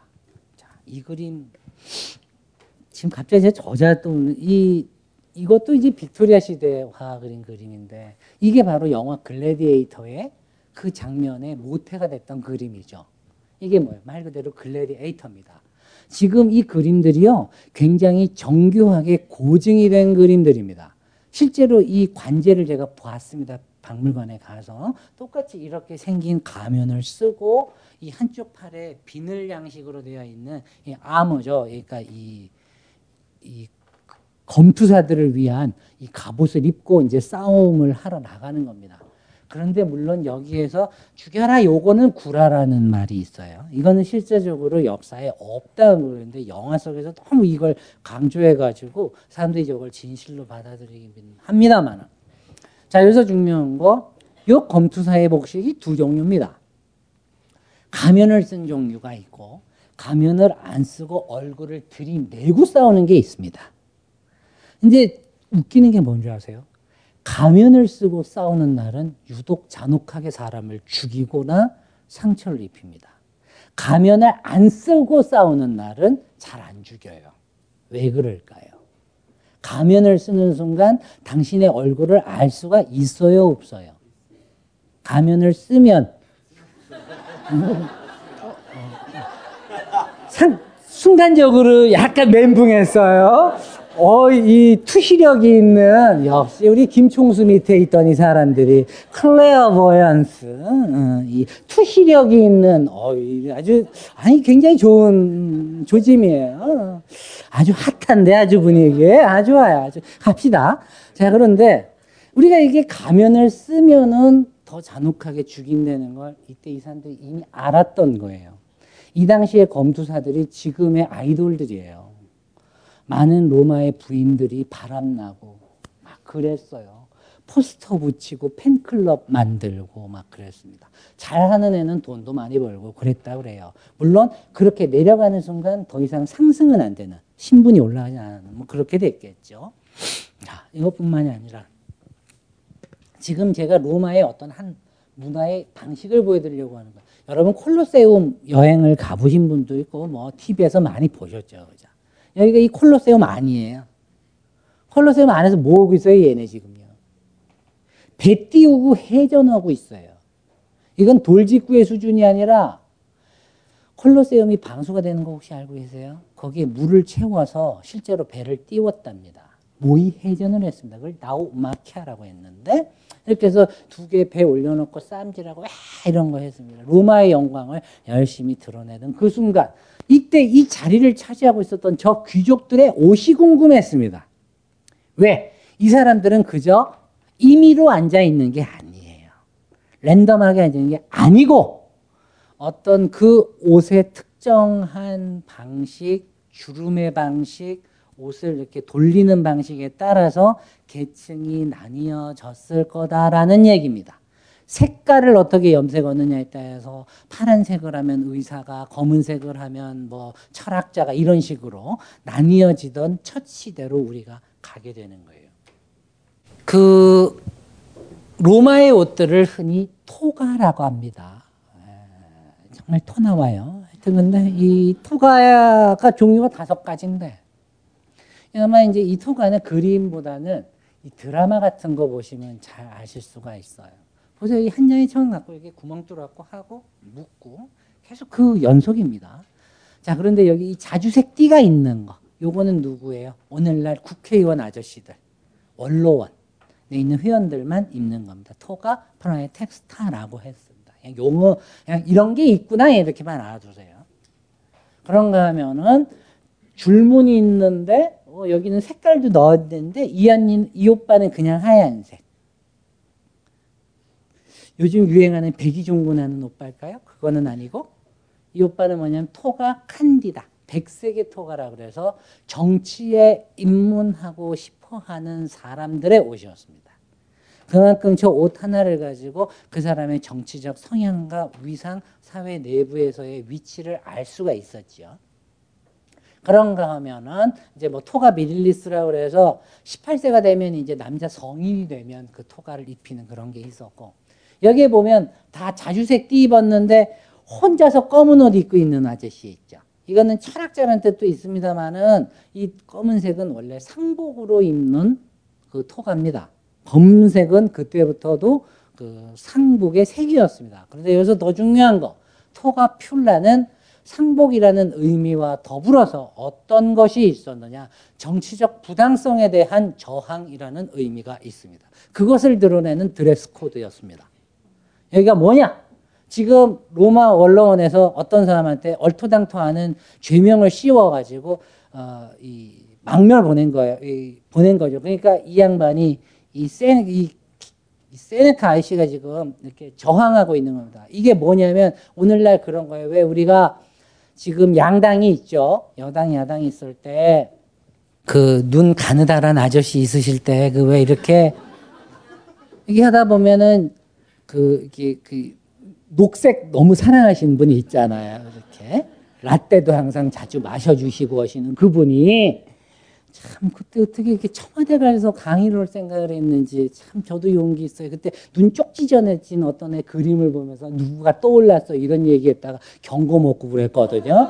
근데 중요한 거는 그게 아니고 양당이 있잖아요. 그죠? 여당이 머릿수를 밀어 붙여가지고 법안을 통과하면 다음날 꼭 야당이 전가의 보도처럼 하는 짓이 뭐예요? 검은색 넥타이 메고서 민주주의는 죽었다 이거잖아요. 그죠? 그게 어디에서 나온 거예요? 바로 여기서 나온 거예요. 이렇게 사람들은 옷 하나를 통해서 정치적인 어떤 부당성에 대한 자신만의 강력한 저항 그리고 메시지들을 이미 전달하는 방법을 알고 있었다는 얘기입니다. 뭐겠어요, 이 말이? 옷이 그만큼 의사소통의 한 방식으로 이미 이 시대부터도 사람들에게 알려져 있었다라는 얘기입니다. 드디어 그리고 그때 드디어 이 로마 시대부터는 옷 하나하나가 드디어 그 사람의 직업 유무, 결혼 유무, 종교의 유무, 어떤 종교를 믿는 것까지 다 옷 하나하나를 통해서 드러낼 수 있는 어떤 그 관계를, 시스템을, 패션의 시스템을 만들던 그런 시대였습니다. 옷은 곧 그가 입는 하나의 가면이었고 사회적인 역할이었던 셈이죠. 자, 이제 우리가 지금 너무나도 당연하게 받아들이는 것들이 지금 있는 것들이 아니라 이 역사를 통해서 하나하나씩 만들어져고 발전되어 오고 이랬던 것을 여러분들이 꼭 기억하셨으면 좋겠습니다. 드디어 이제 우리가 중세로 갑니다. 어, 재밌는 시대. 그렇죠? 예, 뭐 어둠의 시대 뭐 그러는데 패션에서는 이 말은 개구라예요. 어, 패션에서의 중세는 정말 요즘 유행하는 새마을 운동이에요. 새벽정이 울렸어. 일하러 가야 돼? 음, 우리 모두 엣지하고 엣지 있고 시크하게 옷을 입고 어, 새로운 시장을 개발하러 가야 되던 그 시절입니다. 자, 중세는 어떤 시냐? 제가 앞에 괜히 쓴 게 아닙니다. 뭐에서 탄생? 패션의 탄생. 그렇습니다. 저 패션 개념이 드디어 태어나고 그리고 그것이 사전에 처음으로 등재된 시대가 바로 중세입니다. 그리고 이 시대에 이미 패션계에서 디자인 개념도 나오고 88만 원 세대도 나오고 다 나오던 그 시대입니다. 뭐 새로운 걸 캐치했다고 떠들면 안 돼요. 이미 역사 안에 다 있습니다. 그렇다고 제가 역사를 라는 것을 가지고 모든 걸 환원시키겠다는 게 아니라 우리는 현재를 살아가다 보면 흔히 통찰력이라는 부분을 얘기할 때요. 어떤 사람이 새로운 신조어 만들어내면 그게 무슨 어마어마한 의미가 있느냐 되게 축혀 세우고 그래요. 근데 그 찾아보면 역사 속에 그 아저씨보다 한 300년, 400년 전에 이미 다 얘기한 사람도 있고요. 그렇게 되게 많더라고요. 저는 비록 경영학도로 태어나서 지금도 경영하고 있고 사실 인문학을 공부해 본 적이 한 번도 없습니다. 저는 그냥 온통 숫자 노릇만 하고 살았어요. 마케팅하고 이런 것만 하고 살았거든요. 그러던 애가 어쩌다가 옷을 알게 되고 옷을 구매하는 바이어가 됐습니다. 그러다가 이제 하다 보니까 딴 애들은 맨날 술 먹으러 이제 이탈리아 가서 이제 이렇게 딴 데 가는데 저 혼자만 이제 약간 따다 보니까는 애가 생긴 게 애가 좀 약간 따당하게 생겼잖아요. 그죠? 애 목소리 봐봐. 어디 사람 맞겠어요. 그죠? 그러니까 이제 이러다 보니까는 이제 뭐 이탈리아 갖고 딴 오빠들은 술 드시러 가실 때 저는 이런 핸드백을 만드는 실제 공방에도 가보고 베니스에 가서도 저기서 세상에서 가장 아름다운 레이스를 르네상스 시대에는 만들었다는데 그런 걸 만드는 사람들을 찾아가서 직접 짜는 걸 눈으로 보고 이러다 보니까 역사 공부를 다시 하게 됐습니다. 사실은 세계사를 공부하고 미시사를 공부하고 그렇게 됐죠. 그러다 보니 깨닫게 된 게 있어요.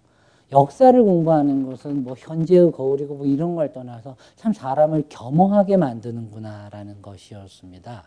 나는 굉장히 내가 뭔가 이런 말, 아, 이거 하면 애들이 완전히 개탈 거야, 야, 완전히 홀릴 건데, 후후, 그러면서 열심히 고민했는데, 알고 봤더니 다 있어요. 막 시크하네, 무심한데 시크하게 뭐 이런 것들 사실은 이미 르네상스에 다 있었고요.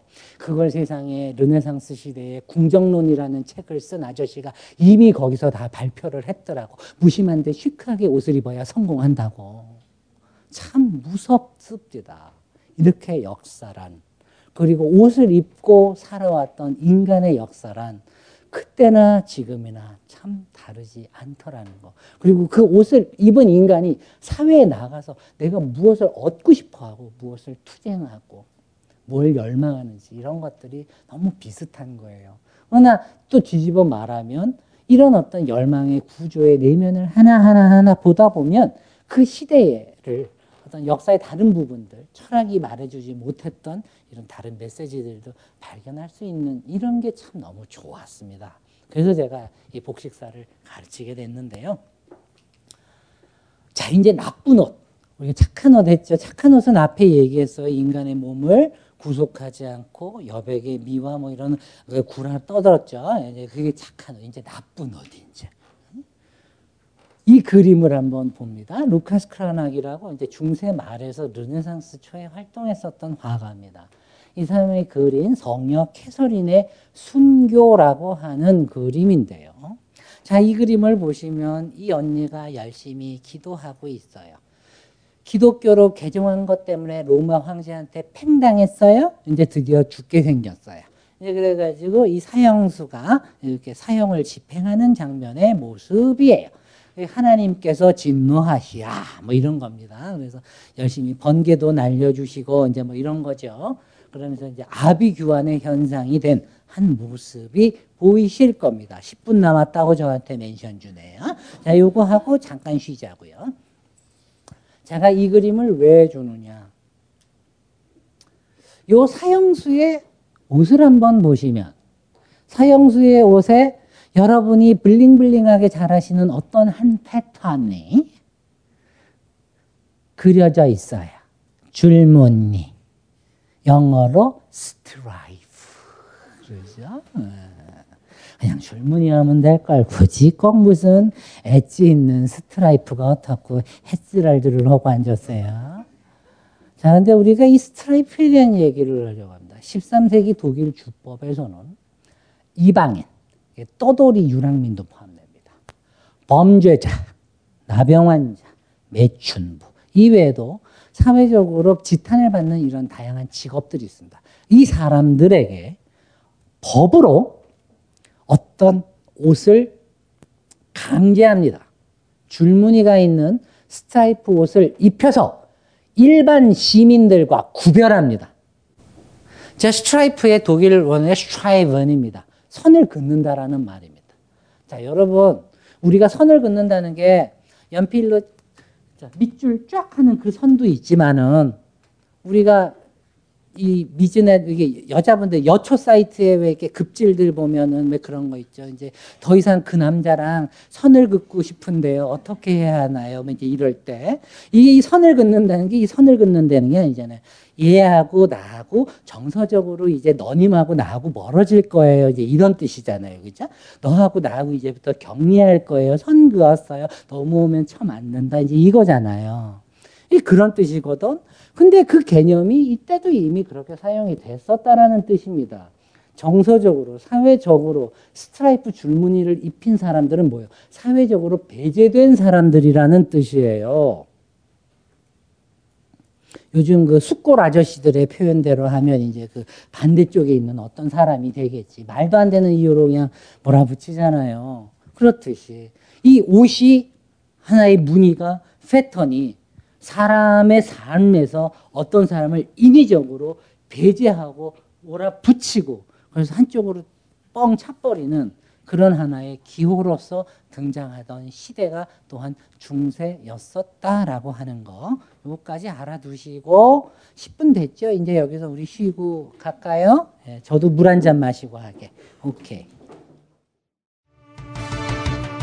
영감 왜 불러? 뒤뜰에 닫아 놓은 단감 한강줄일 보았나 고왔지. 어째서 이 몸이 늙어서 몸보신 하려고 뭐. 야이 영감탱이야 아유 그거 딴지 마켓에다가 팔려고 내놓은 건데 그걸 왜 먹었어 어? 그렇습니다. 이번에 소개할 상품은 경상북도 청도의 할아버지 할머니 네외분께서 오직 맑은 공기와 청정한 햇볕만으로 숙성 건조시킨 씨 없는 감말랭이 1kg 들인 상품입니다. 탁월한 항암 효과와 겨울철 감기 예방 거기에 달콤 쫄깃한 풍미까지 청도의 감말랭이 장인내외께서 하루 오직 10kg만을 생산하는 진정한 웰빙 식품을 백화점 판매가의 절반 값으로 오직 딴지마켓에서만 만나보실 수 있습니다. 광가루 따위 섞지 않는 100% 간의 수공업 울트라 웰빙 먹거리 청도 순결한 감말랭이 지금 바로 딴지마켓에서 만나보세요. 연말연시 선물용으로도 좋습니다.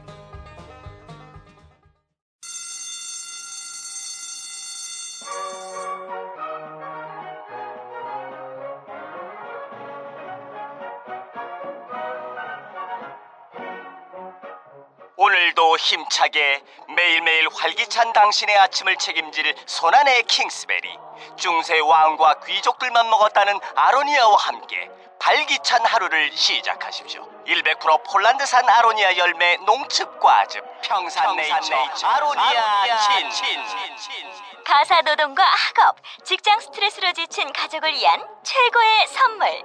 한국에서 구라파의 맛과 향을 덤으로 느낄 수 있습니다. 우리 가족의 건강은 아로니아가 챙겨줘요. 100% 폴란드산 아로니아 열매 농축 과즙. 평산네이처 아로니아 진. 보다 자세한 사항은 딴지마켓에서 확인하실 수 있습니다. 제가 이제 그 두 번째 강의 들어 두 번째가 아니라 이제 연결해서 하기 전에 사실 제가 이 벙커원에 기억이 있어요. 예, 안 좋은 기억이지 사실은. 그래서 사실은 여기 강의를 안 하려고 그랬어. 원래는 여러분들이 됐다 미웠거든요. 왠 줄 아세요? 여러분 여기 옆에 소극장 있는 거 아세요? 벙커원에 극장 있죠. 저 거기서 연극 올렸었어요. 여러분들이 하도 밑에서 떠들어가지고 배우가 독백극인데 1인극인데 에너지를 그렇게 다 써서 해도 여러분들 소음이 너무 커가지고 내가 오죽하면 블로그에 김총수 정말 밉다 막 이렇게 쓰고 그래 썼습니다. 그래서 뭐 하여튼 연극 잘하곤 했는데 그땐 진짜 개인적으로 서운하더라고요.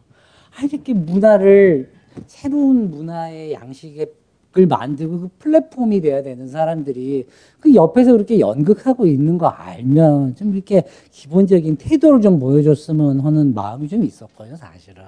그런 게 있었는데 뭐 다 지난 얘기입니다. 벌써 1년 8개월 넘게 지난 얘기고. 거기 그 서정가라는 작품 할 때였어요. 그때 아마 그 교육감님 막 한창 그거 할 때 아마 그때일 겁니다, 제가. 제 기억에 그건데.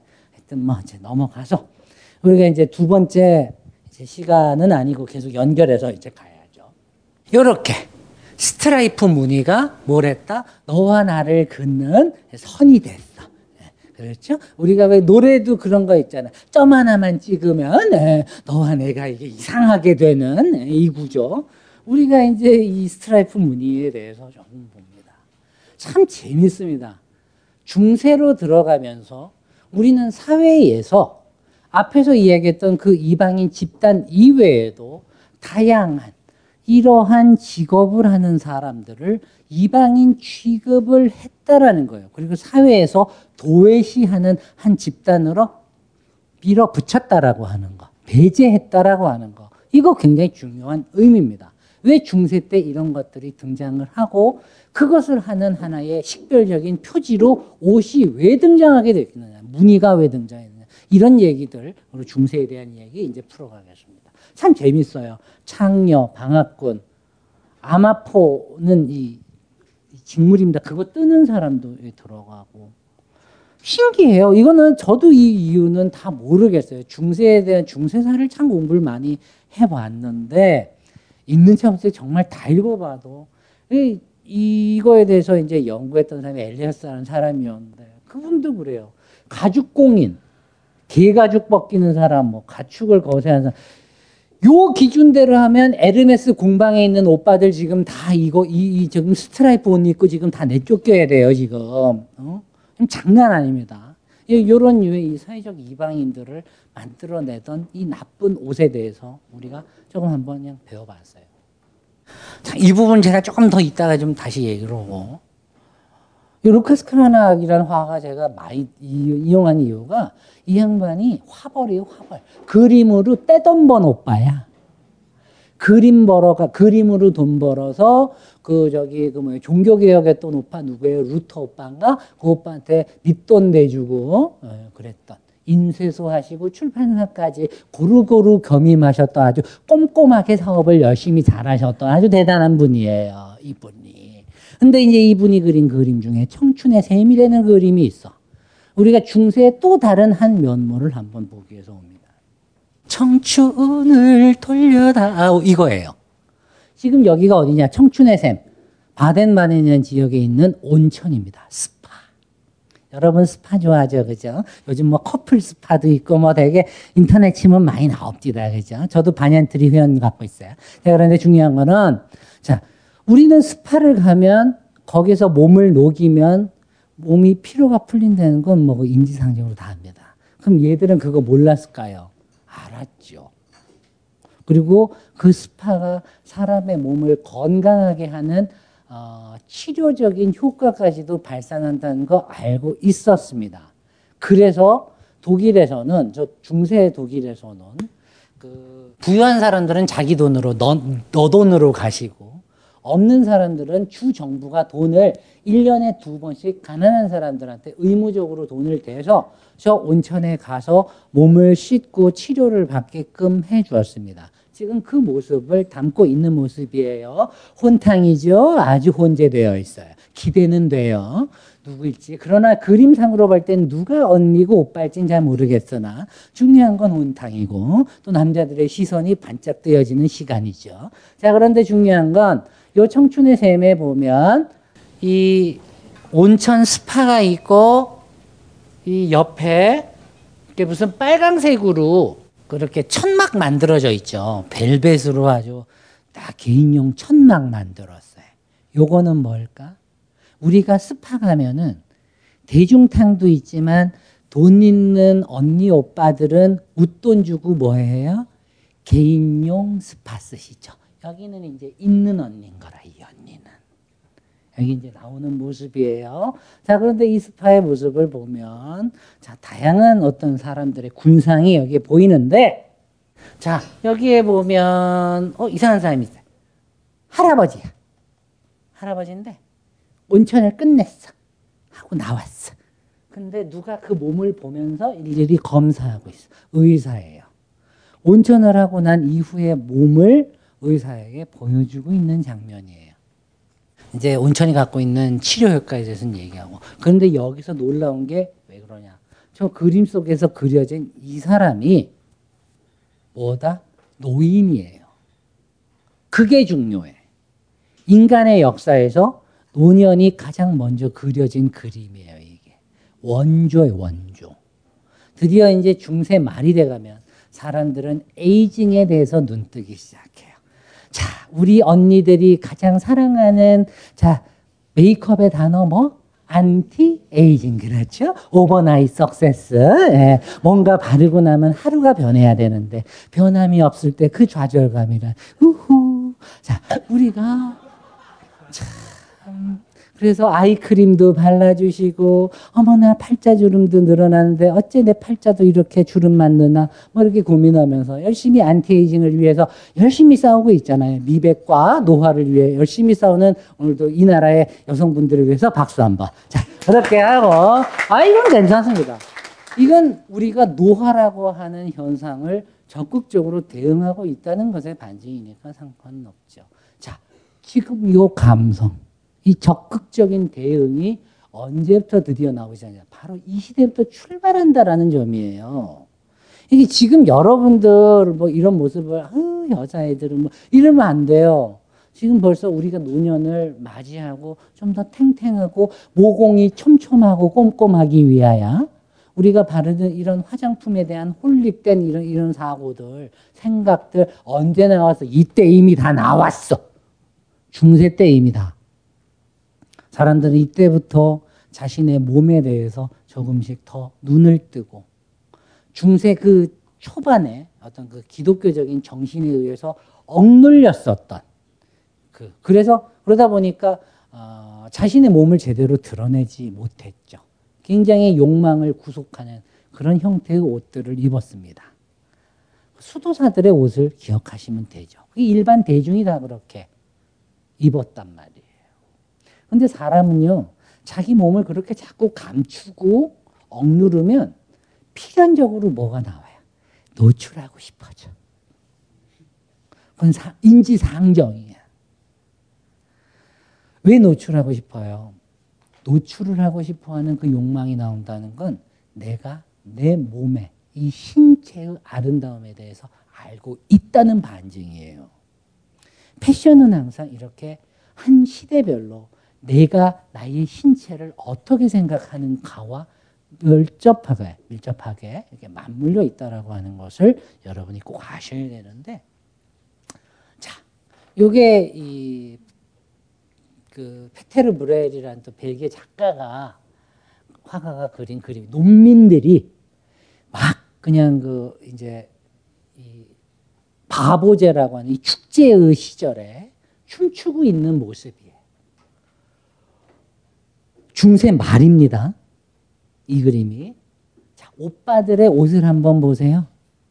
이건 스키니도 이런 스키니가 없어. 우후. 오, 완전 이건, 이야. 이건 뭐 그냥 스키니 한 방에 먹어주고 들어가요. 그죠? 저도 상당히 스키니 좋아하는데, 게임이 안 돼. 왜? 왜 그럼 이 시대? 그럼 그 이전 시대의 남자들은 스키니를 일절 안 입다가 이렇게 되어 갈까? 이 시대가 되면 중세 말이 되면 드디어 기독교적인 어떤 질서들이 해체되기 시작하고 기존의 질서들이 무너지기 시작했죠. 그러면서 사람들은 그, 그 종교가 억압했던 신체에서 해방돼서 내 몸의 아름다움에 눈을 뜨기 시작합니다. 그것에 대한 변별적 지표로서 사람들은 드디어 저 스키니가 이때 등장해요. 그러니까 자꾸 스키니 좋아하는 남자분들 욕하지 마세요. 다리 짧은 애가 스키니 입어서 굉장히 뭐 이렇게 어 힘들어 뭐, 뭐 이런 얘기 하시는 여자분들이 종종 있는데 그건 여자분이나 남자나 마찬가지예요. 내 몸에 딱 맞는 맞아 돌아가는 어떤 그런 옷을 입는다는 건 그만큼 여전히 내 안에는 내 몸에 대한 아주 찬연한 긍정이 있는 것이고 그리고 무엇보다도 이 사람들이 이 하체 중심적 사고를 하던 사람의 중세 말에 가면 이게 그냥 나온 말이 아닙니다. 이 하체 중심적이라는 말은 뭐예요? 내가 이 땅에 발을 딛고 있음에 대한 인정이에요. 그 이전 사회는 그렇지 않았어요. 항상 하늘만 바라보고 지향하고 그분의 말씀은 오 주여 맨날 이러고 살던 오빠들이 그러나 역시 인간의 삶이란 이 대지에 발닦고 살아가는 나의 이 건강함들. 똥 싸고 배변하고 먹고 섹스하고 사정하는 이 인간이 뭐 그리 추하단 말이던가. 신은 그걸 그렇게도 드러내지 말라고. 우리를 그렇게 옥죄었지만 결국 그 하체 중심을 튼튼하게 서야만 실존하는 것이 우리의 삶이 아니란 말인가. 거기에 대한 개념들이 깨이기 시작했던 게 바로 이 중세 말입니다. 드디어 이때 패션이 탄생하고 재단법이 만들어지기 시작을 했고요. 그러면서 사람의 몸에 맞추어서 옷을 재단하는 방식들이 드디어 등장하게 된 겁니다. 요거 요거 요 남자분들 요 요거 요거 관심 있어 하세요. 요거. 음. 요게 요 당시에 이제 그 바지 기술의 한계로 인하여 등장했던 성기 주머니라는 것입니다. codpiece라고 하는 것입니다. 그런데 여기서 한 가지 알아야 될 거, 요 codpiece로 지금 나온 이 오빠의 크기가 실물의 크기일 거라고 생각하는 건 fake. 알았지? 가장 중요한 건 그때나 지금이나 참 남자분들은 자신의 거기가 이렇게 좀 내가 꿈꾸는 것보다 좀 더 뭔가 크게 예, 보이게 하는 거에 굉장히 강조점을 두었어요. 그래서 항상 여기다가 헝겊도 집어넣어 주시고 이땐 또 매독이 창궐할 때라 연고도 집어넣어 주시는 센스를 예, 보였어요. 그래서 굉장히 크게 강조를 해서 아, 남성성을 과하게 드러내는 그래서 이런 이 남성성을 과하게 드러내는 이런 양식의 옷차림들이 오늘까지 연결돼서 배트맨 오빠는 이런 수트를 입고 다니시고 아니에요? 실제 맞잖아, 그죠? 이런 그 뭐 이렇게 뭐 싸움 하시는 이 격투기 하시는 오빠들 옷차림이 주로 이런 어떤 그 성기 강조하는 이런 것들이 등장하죠. 바로 이런 과다한 어떤 남성성에 대한 강조라는 것이 이때부터 이미 시작이 됐었다라고 하는 것 알아두시면 재밌어요.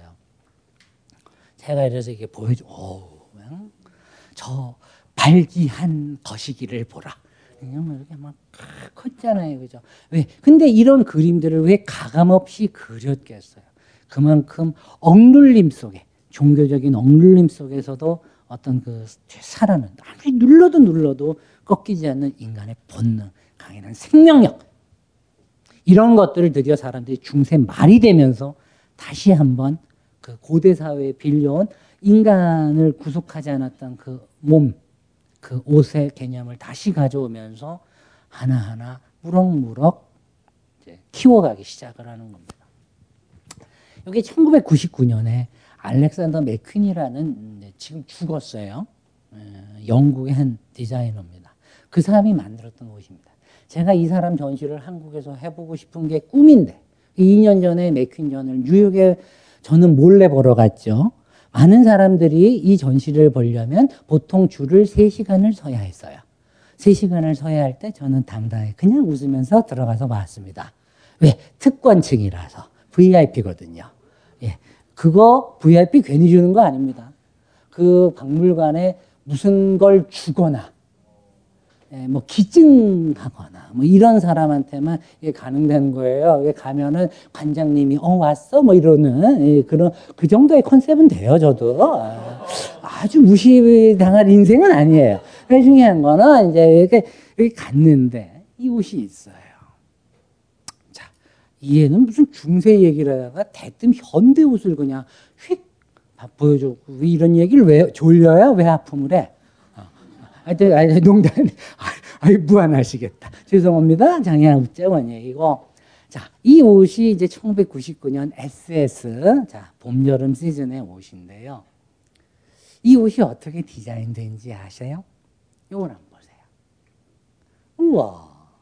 런웨이장에서 모델이 그냥 원래 하얀색 치마 드레스를 입고 돌고, 그러면 자동차 도료용 로봇들이 페인트를 실제로 뿌린 거예요, 이게. 퍼포먼스 한 거야, 그냥 말 그대로. 패션쇼 장에서 그냥 쇼를 해보는 거야. 퍼포먼스를 확 해서 보여가지고 요 드레스가 나온 거예요. 신기하죠, 그죠? 그 현장에서 만들어진 옷이란 말이에요. 이런 퍼포먼스를 이 양반이 했으니 영국이 확 갖다 뒤집어졌겠죠. 그러니 영국의 가디언 기자가 가가지고 저기요 잠시만요 질문 하나 하고 가실게요. 그러면서 갔어요. 도대체 무슨 의도로 이런 음, 퍼포먼스를 하셨습니까? 도대체 저것이 갖는 의도가 뭡니까? 했습니다. 딱 한 자, 딱 한 단어로 우리 맥퀸 오빠 정말 쿨하게 대답해 주십니다. 영어로 대답하겠습니다. ejaculation. 그게 한국말로 번역하면 사정이라는 뜻입니다. 사정이 뭐예요? 속된 말로 싸는 거죠, 그죠? 아, 왜 아닌 듯하고 그래요? 그 기능들을 다 못해요? 그, 자꾸 그, 이분들이 이런 얘기를 하면 안 되지. 자, 괜히 웃자는 얘기가 아니라 굉장히 심한 얘기입니다. 그럼 왜 당신은 그 단어를 쓰셨습니까? 라고 물었습니다. 나는 노동자의 아들입니다. 택시 운전사와 족보를 연구하고 사회학을 가르치는 엄마 밑에서 중산층 밑에서 중하위층이죠. 노동자 가문에서 태어난 디자이너입니다.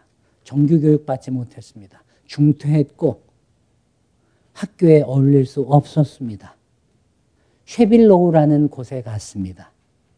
세상에서 가장 완벽한 수트를 만든다는 수제 양복을 만든다는 Savile Row에 간 거죠.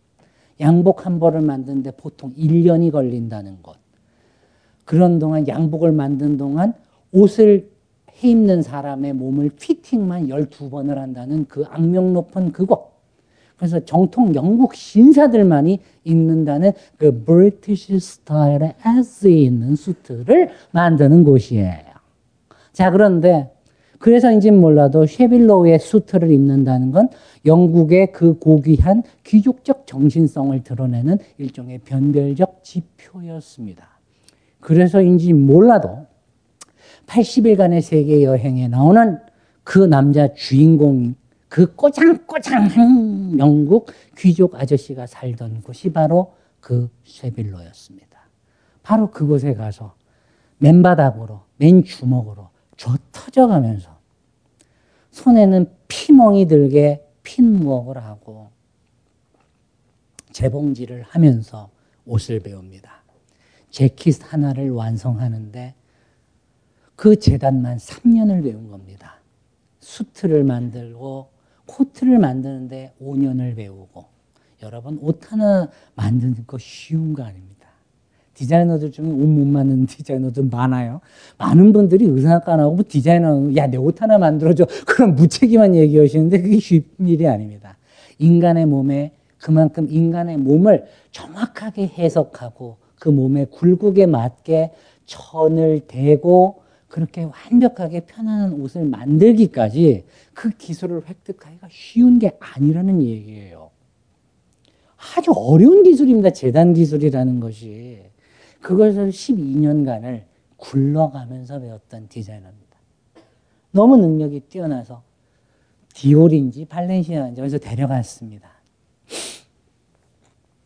데려갔는데 이 양반이 굉장히 그 좀 전위적인 사람인 거예요. 역사에 대해서 관심이 많고 그 저기 아일랜드, 스코틀랜드 역사 이런 거에도 관심이 많다 보니까 영국 애들이 스코틀랜드를 짓밟았던 그 역사를 옷으로 막 표현하고 이러니까 디올에서 어머 디올 하면 우리 어머 너무 예뻐 어머나 엘레강스 하시고 아니 우리께 뭐 뭔지 막 그런 이미지가 떠오르는 디올에서 좋아해요 안 좋아해요? 싫어하지. 그 유서 깊은 브랜드에서. 그러니 맨날 불러다가 저기 자네 이렇게 자꾸 디자이너 오르면 참 우리랑 곤란하고 말이지. 응? 그러면 내가 싹 자꾸 얘기를 하니까 이제 얘가 이제 짜증이 나는 거죠. 아이씨. 그래서 자꾸 짜증이 나고 짜증이 나는 이 억압을 자꾸 받으니까 자신의 어떤 창의성을 표출해내는데 자꾸 욕을 먹고 불려가고 그냥 군계를 듣고 오니까 너무 답답한 거예요. 그 마음을 이렇게 푸는 거예요. 여러분 제가 이 얘기 왜 했냐면 옷이 갖고 있는 정서적 기능 중에 뭐예요? 우리를 사회 속에서 아주 한편으로 완전히 일탈하지 않으면서도 우리의 마음을 해방시키는 기능을 해요, 안 해요? 그러니까 우리 사모님들 마음이 헛헛하실 때뭐 하러 가시나? 우리가 또 그렇지 쇼핑하러 가시잖아. 그죠 잠시 가서 물건 하나 사고 가실게요 하고 우리가 간단 말이지. 그죠 이건 농담이 아니에요. 안전 핀이라고 얘기했어요. 막 깨먹고 그냥 나가는 게 아니라 내가 살아가. 답답한데. 그래 헛헛하고 참 남편도 말 안 듣고 애 새끼도 말 더럽게 안 듣고 이럴 때 우리가 이제 에르메스 켈리를 사러 가잖아요. 그렇죠? 이제 우리가 이제 이걸 갔을 때 켈리를 사러 갔을 때 그래 나도 젊은 날 켈리 같았을 거야라고 자기 혼자 자위하면서 정작 절대로 그렇지 않은 언니들이 스스로 환상을 투여하면서 그렇죠. 쇼핑을 합니다. 근데 이렇게 쇼핑을 하고 옷을 사면서 사실은 마음을 달래죠. 이 사람도 그 마음과 그리 다르지 않았을 거예요. 옷이 갖고 있는 해방적 기능, 저 중세 말에 많은 사람들이 저 종교적 열망 때문에 찢어 발려지고 억눌렸던 신체들을 스키니와 저 성기 주머니로 어떤 그 하체 지향적인 어떤 세계를 보여주었듯이 우리는 지금 여전히 저 옷이 우리 자아를 해방시키는 그 기능을 맛보고 느끼고 있습니다. 그게 지금 당장 우리에게만 해방, 해당된 게 아니고 이미 중세 때부터 저런 감성들이 발달되어져 온 것이라는. 진화되어 온 거라는 점을 반드시 기억을 해야 돼요. 응? 그것을 기억을 하시고 이제 우리가 중세를 넘어서 어디로 아 중세 하나 더 있네요. 중세를 가면 또 재밌는 게 있어요. 우리가 좋아하는 저기 우리 또내 페친도 있는데 이 언니가 좀 모델 출신인가 봐. 얼굴이 좀 핫해.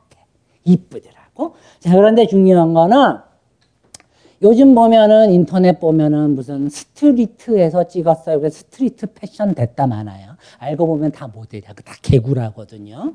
그렇게 데리고 있는 언니들 별로 없어. 알고 보면 다 브랜드에서 시켜가지고 그렇게 찍고 온 언니들이 많아요. 그런데 어쨌든 진짜로 이제 패션이 그때 가면은 사진 한번 박으려고 별별 이상한 머리 스타일의 옷하고 다니는 언니 오빠들이 되게 많아요. 지금 우리에게 있어서 패션의 진앙지는 바로 거리죠. 그죠? 어? 우리는 더 이상 어떤 브랜드가 너 이렇게 입어 그러면 너나 쳐 입어 임마. 그리고 우리가 마음껏 알아서 옷의 아이템들을 구성해서 나 자신의 정체성의 조각들을 조각해 갑니다. 조형해 가죠. 조립을 해 갑니다. 그건 엄연한 현실입니다. 그런데 원래는 이 개념이 이때만 해도 해당되던 게 아닙니다.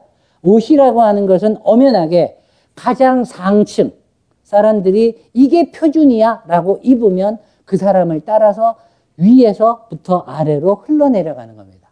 윗놈이 입으면 바로 밑에 있는 놈이 웃사람한테 잘 보려 그 비슷한 옷차림을 따라하고 그또 밑에 있는 놈이 또 그 위에 있는 사람을 따라하고 그거는 뭐 지금도 우리가 자칭 백화점에서 어, 가면 살 수 있다고 착각하는 그놈의 라이프 스타일에 대해서 그 스타일을 우리한테 살 때 뭐라 그래요? 우리보다 못 사는 애의 라이프 스타일을 우리에게 권유해요? 우리보다 차상위에 있는 사람의 라이프 스타일을 get하세요. 당신도 그녀처럼 뭐 이러면서 헛소리하고 앉았잖아. 그지 이렇게 판단 말이에요. 응? 그것과 동일해요. 그렇게 유행이란 건 위에서 아래로 흘러내려오는 어떤 것이란 말이에요. 그런데 후후 중세가 되면 독특한 현상이 매우 부분적이지만 튀어나와. 이게 뭐냐면 또 루카스 이, 이 오빠예요. 참 좋은 그림 많이 그려서 내가 참 감사해. 그런데 이 오빠가 그린 그림 작센 지역의 공회 왕이야 왕. 그 지역에서 어쨌든 골목대장 대빵인 언니 오빠들이라고요. 남편하고 아내잖아요. 그죠? 입은 옷들을 한번 보세요. 옷이 어때요? 봤더니 너무 상처받은 영혼이고 싶었나? 난도질을 해놨어. 아프니까 왕이다였나 봐. 너무 난도질을 해놨어. 그냥 막 해놨어. 어쩜 이렇게 그냥 막 그냥 칼질을 막 옷에 해놨어요.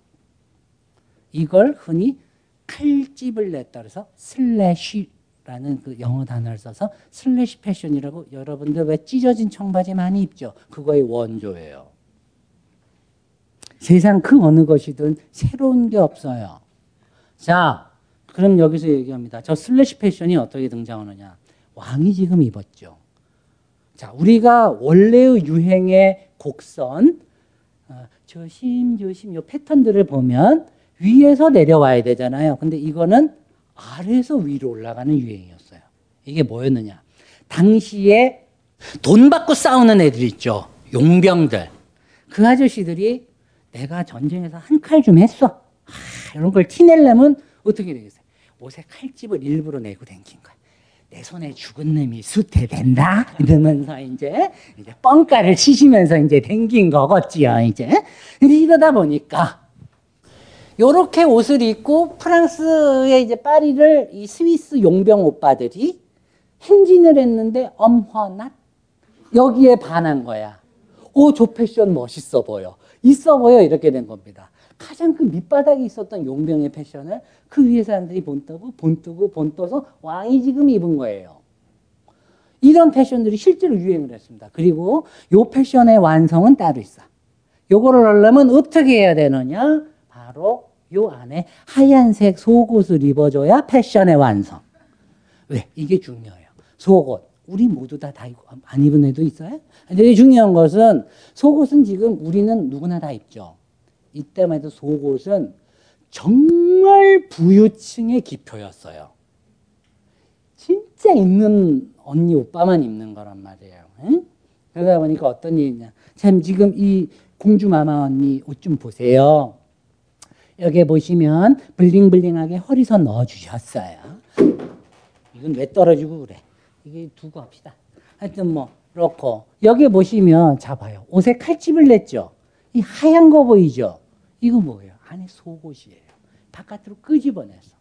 그래서 어떻게 했냐면 칼집을 내서 그 안에 속옷을 바깥으로 이렇게 끄집어내서 약간 꽃무늬처럼 꽃이 마치 이렇게 작은 꽃이 뭉게뭉게 피어나듯이 그렇게 이렇게 장식을 해가지고 다니는 게 당시의 디테일, 그 패션의 스타일이었단 말이에요. 그렇게 하면 내가 좀 잘 나가 이거에 대한 상징이었어요. 그렇게 해서 이런 패션이 등장을 한 거예요. 그러다 보니 뒤집어 말하면 지금 이런 어떤 그 street 패션의 원조가 돼버린 거예요. 저게 바로 가장 기층에서 저 상층을 향해 달려가는 유행의 어떤 한 흐름을 만들어낸 것도 이미 언제 중세에서 다 탄생했다 이 얘기예요. 그걸 아는 게 중요해요. street 패션이 그럼에도 불구하고 우리 시대에 왜 중요하냐면 우리가 street 패션을 더욱더 강하게 밀어붙여야 될 이유가 있어요. 어떤 특정한 전문가, 어떤 특정한 세력, 혹은 특정 강력한 브랜드의 지배를 받지 않고 우리가 다양한 브랜드를 그냥 이렇게 놓고 내 마음껏 조합하고 조립하면서 내가 옷을 입는 그러니까 결국은 내가 굉장히 그나마 내가 주체성을 지킬 수 있는 유일한 방식이기 때문에 그래요. 우리는 샤넬 앞에서 그러지 못하죠. 채널 앞에서 그러지 못하죠. 그죠? 뭐, 그건 뭐, 다른 어떤 브랜드를 봐도 마찬가지일 텐데, 그런 어떤 그 브랜드의 저 강력한 힘들과 싸울 수 있는 방법은 결국은 너네가 아무리 잘나봤자 너넨 내 손끝으로 고르는 브랜드 중에 하나 따위일 뿐이야 라고 말할 수 있는 태도가 있어야 돼요. 그 용기, 그 입장을 가지려면 내가 싼 옷과 비싼 옷을 마구마구 혼재시켜 놓고도 내 몸에 맞게 입는 법을 알아야 되는 거고 근데 그건 스타일리스트한테 배우는 게 아니고 여러분이 자꾸 실험해 봐야 돼요. 우리가 인문학적으로도 어떤 개념 하나를 알려면 그 개념 하나를 다루려면 얼마나 많은 책을 읽고 글을 쓰고 사유합니까? 근데 왜 옷은 그러려고 생각을 안 하시고 맨날 스타일리스트한테 가서 잠시만요. 이 언니 이렇게 입고 가실게요. 맨날 그런 얘기만 들으려고 하냐고. 그건 아니에요. 똑같아요. 그것을 찾아내는 거. 내 몸에 가장 적합한 옷을 찾아내는 주체는 여러분이지 스타일리스트도 아니고 디자이너도 아니고 브랜드도 아니에요.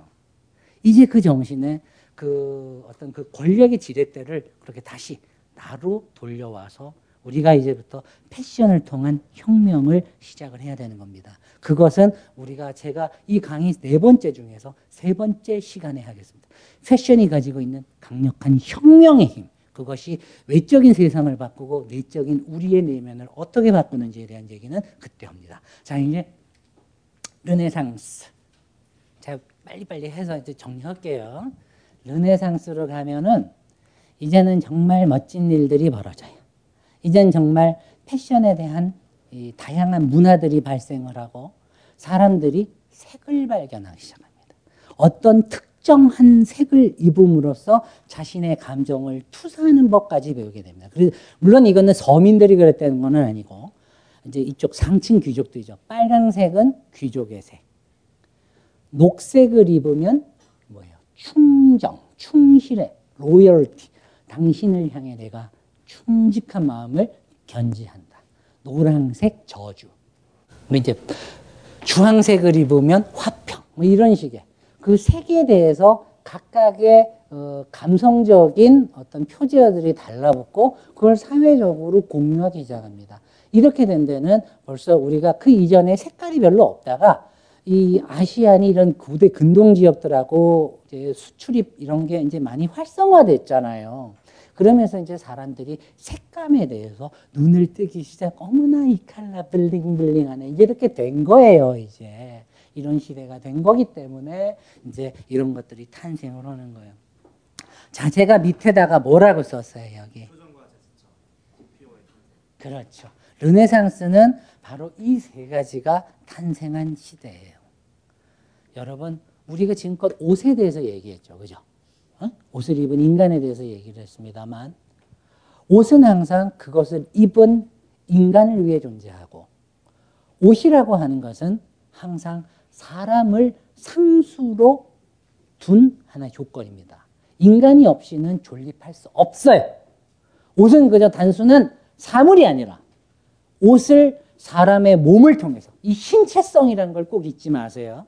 그렇기 때문에 패션에서 원래 권력에 대한 얘기, 푸콘 이런 얘기 걔가 다할 수 있는데 일부러 안 하고 지금 꾹꾹 참고 있는 거예요. 굳이 그런 거를 하지 않고도 우리가 패션을 그런 방식으로 사유할 수 있다는 걸 한번 여러분한테 살짝 던져보려고 하는 거라고요. 에? 이 신체성을 반드시 매개해야 되고 사람이 입어야만 완성이 되는 게 옷이에요. 자, 그러면 그 옷을 입은 인간이 이제 세상을 향해 보여줄 수 있는 게 무엇일까요? 내가 웃으면 옷도 함께 따라 웃어야 하듯. 그렇게 옷은 사람의 정서를 환기하고 사람의 생각과 감성을 일치시키는 역할을 하는 사물로서 드디어 탄생하게 됩니다. 그래서 중요한 거예요. 자, 이제 갑니다. 중세 때 언니들 옷이 이랬대. 정말 몸이 편하겠죠. 그죠? 배 나온 언니들, 뭐 445 시리즈 다 필요 없어. 이거 하나 입으면 아주 편해. 편해도 너무 편한 거지. 자, 그런데 중요한 거, 이렇게 옷을 입던 언니들이 하루아침에 이렇게, 어머나. 어깨선 살려주시고 허리선 넣어주시고 간지 잘잘 어, force가 팍팍 솟아나요. 이 언니 이름을 봤더니 이사벨라 디 메디치. 뭔가 딴 건 모르겠지만 르네상스 시절에 잘 나갔다는 그 뭔가 그 메디치인지 뭔지 그게 그 메디치 수학이냐 어디냐 이게 고민하지 마시고 메디치 은행 가문 금융 가문으로 알고 계시지만 실제적으로 금융보다는요 옷장사로 돈 번 오빠들이에요. 많은 분들이 그 얘기 잘 안 하시더군요. 메디치가 금융 가문인 거는 인정합니다. 물론 세계 그 유럽에 은행 갖고 있었고 고리대업 했죠. 그러나 실제적으로 그 돈들을 뭘로 벌었을까요? 영국산 무직물을 염색해서 팔았던 컨버터 하던 애들이에요. 그걸로 패션 회사하고 옷 팔았던 오늘날의 H&M급을 했던 애들이라고 그래서 사실은 돈을 긁어 긁어 모았단 말이에요. 그렇게 해가지고 이제 오늘날 잘 나가는 그 르네상스 시대의 메디치가 됐어요. 이 메디치 언니인 거라. 얼마나 돈이 많겠어. 이 옷 한 벌에 간지가 쫙 솟는데 내가 봐도 비싸 보여. 요걸 가장 가, 완벽하게 알 수 있는 기표가 뭐냐? 다, 딴 얘기할 필요 없어. 당시의 진주. CR 진주. 그거 하나 값이 서민의 집 한 채 값. 그럼 지금 이 언니 옷에 너님의 옷에 들어간 저 진주의 개수가 몇 개이심? 786개. 그러니까 옷 한 벌로다가 우리 가난한 서민들의 옷을, 아, 집을 789채를 넘게 너끈히 사주시고도 남았던 언니였던 거예요. 아, 이 너끈이라는 단어만 이렇게, 이렇게 표현하면 왜 이렇게 가슴이 충만해지는지 몰라. 우리 정말 우리 사회에 이렇게 너끈히 좀 기부하실 수 있는 분 좀 없을까요? 참 우리가 참 예쁜 신체를 만들고 싶어 하잖아요. 그죠? 그래서 항상 다이어트도 하시고 참 어떤 언니들 항상 이 샐러드 바만 가시고 그래서 그러나 샐러드도 열심히 먹으면 살찌죠. 그죠? 샐러드만 먹고도 500kg 너끈히 찌는 그 소들의 은혜를 바라보면서 우리가 얼마나 열심히 이 샐러드를 이렇게 충만하게 더 예, 먹고 있잖아. 이상한 소리를 외우고 있어. 하여튼 그런데 자, 이제 여기에 보면 당시의 모든 입거래 머스트헵 아이템이 다 있습니다. 자, 검정색 벨벳입니다.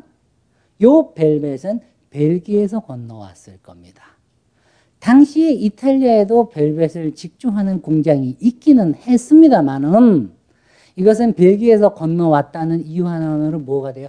물 건너온 거, 물 건너. 에르메스 켈리 되는 거지. 이제. 아, 눈빛이 흥분하고 있잖아, 지금. 그죠? 얼마나 비싸. 일단 가격이 다섯 배가 앙등. 여기에다가 요 CR 진주, 요거 감 얘기했죠.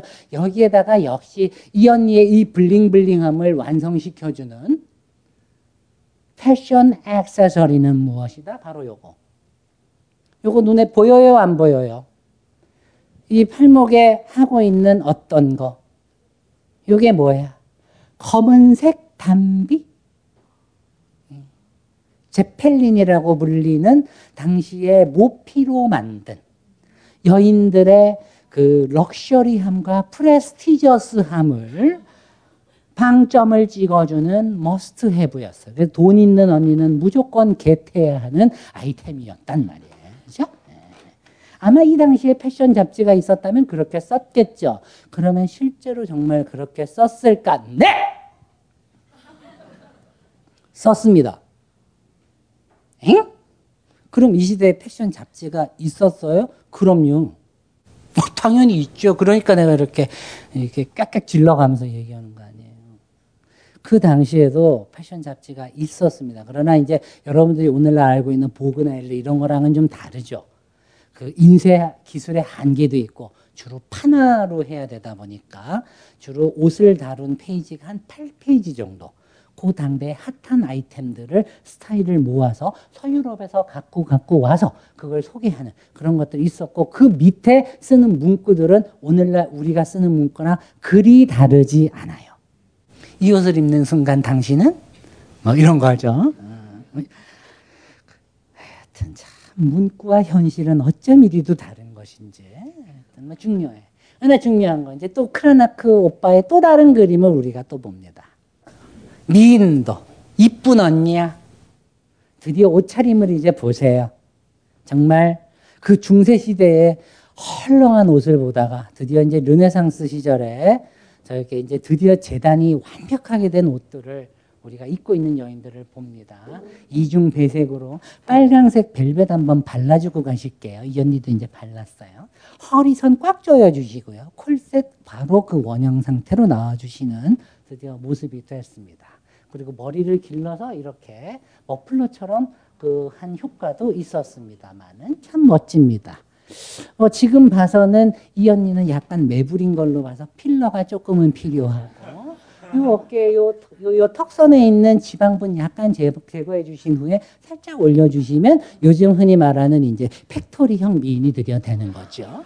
이제 그렇게 됐는데 가장 중요한 거는 이제 여기서 뭐냐. 언니들의 표정을 조금 보세요. 내가 괜히 자, 이 중세 시대에 그려진 이 희멀건 언니들의 표정과 뭔가 무표정한 이 표정과 세상에 결혼 반지 받고 있는데도 참 이 무표정한 언니는 뭐 하자는 거인지 지금. 너도 왜, 왜 있어 너 지금? 이러고 있어요. 근데 여기에 비해서 언니들의 눈빛 제스처 표정 우리가 알고 있는 그 모델 언니들의 그 핫한 아이템 포즈들이 하나하나씩 등장하고 눈에 그 섬세한 그 눈에 배어나는 응? 그 표정의 기미들을 한번 보세요. 요, 요 눈빛. 요, 요거는 좀 얌전해요. 이거. 나 센 언니다. 그래서 이제 뭐, 어우, 목 하나 잘라줬어요. 유디트라고 성경에 나오는 그, 그리, 그 이스라엘의 과부죠. 얼굴이 이뻐서 적장의 머리를 잘랐던. 그래서 오늘날 빰므 파탈의 원형이라고 불리는 바로 드디어 그 유디트의 모습을 드디어 패션으로 그려낸 모습을 보고 있는 거예요. 여기에도 지금 칼집 넣어줬죠? 패션 다 했죠? 요 당시 소매는 따로 만들어서 붙였어요. 그래서 그 소매의 풍성함을 다시 만들어줬고, 야, 장갑에도 칼집 내주는 이 세밀한 센스, 여기에다가 칼 하나 들어줬어. 나한테 걸리면 다 쳐맞는다. 이런. 세상의 모든 남자들은 다 내게 눌려. 난 빰무야. 뭐 이러면서 뭘 하고 앉아 있죠, 지금. 요 표정 보세요. 이 자신감에 넘쳐 있는 요 표정. 자, 그런가 하면. 이 언니는 그냥 나는 포즈, 표정보다는 주로 옷과 소재로 승부해. 그래서인지 몰라도 컬러를 뭘로 만들었어요? 모피로 만들었어요. 문제는 요 모피를, 어, 모피 안에 속옷 깔끔하게 입어주시고 주름 섬세하게 접어주셨어요. 이거 주름 잡느라 밑에 한이 언니는 손이 열심히 달았을 거라는 추정을 해봅니다만은 자 이렇게 하는 속옷을 입고 야, 이 모피로 된 재킷을 입, 이 언니 이거 완전 비싼 핫 아이템이에요. 이거 지금 그렇죠? 팬디 모피에 보다 더 비싸 이 지금 응? 왜? 요 모피는 당시 스칸디나비아 북해에서만 나던 검은색 흰 검은색 담비터예요. 근데 담비가 흰 담비, 검은 담비 있어요. 그런데 이제 손 담비를 너무 사랑하다가 흰 담비를 입게 되면 이 언니는 처맞아 죽어요. 왜? 어, 이유가 있어요. 어, 소재가 갖고 있는 어떤 정치적 상징성 때문에 흰 담비털은 종교의 최고 수장하고 왕만 쓰는 거. 나머지들이 이제 좀 하위급의 부자들이 쓰는 건데 이 언니가 나 나 돈 좀 있다 그러고 흰색으로 만들어 쓰는 순간 이 당시 그 거리를 돌아다니던 패션 경찰 오빠들한테 걸려가지고 벌금을 떼어요. 처음에는 벌금을 떼이고 두 번째는 태형을 맞고 세 번째는 사형을 당합니다. 왜 사치 금지령이라고 하는 것이 있어서 어떤 품목에 대해서 특정 사치를 할 때 그래서 그 사치를 함으로써 계급 간의 경계를 흐트러지는 짓을 할 때는 바로 잡아다가 천년에 그렇게 해갖고 이제 처리를 했었던 그 시간이다. 이런 그 옷차림, 그 눈동자 보이죠? 이 포즈, 표정 이런 것들이 어떤 그 옷과 함께 눈을 통해서 발산되고 있는 걸 여러분들이 보시면 됩니다. 자, 이걸 가장 정확하게 보여주는 토마스 모아. 뭐 딴 건 모르겠는데 제가 무슨 유토피아인지 뭐 이런 걸 썼었다 뭐 이런 거는 우리 알잖아요. 그죠? 그래도 참 내가 이 매일매일 밤새워서 공부하는 오빠야. 뭔가 이런 거를 보여주려고 그랬는지 몰라도 이 오빠 이 크, 나는 항상 공부한다.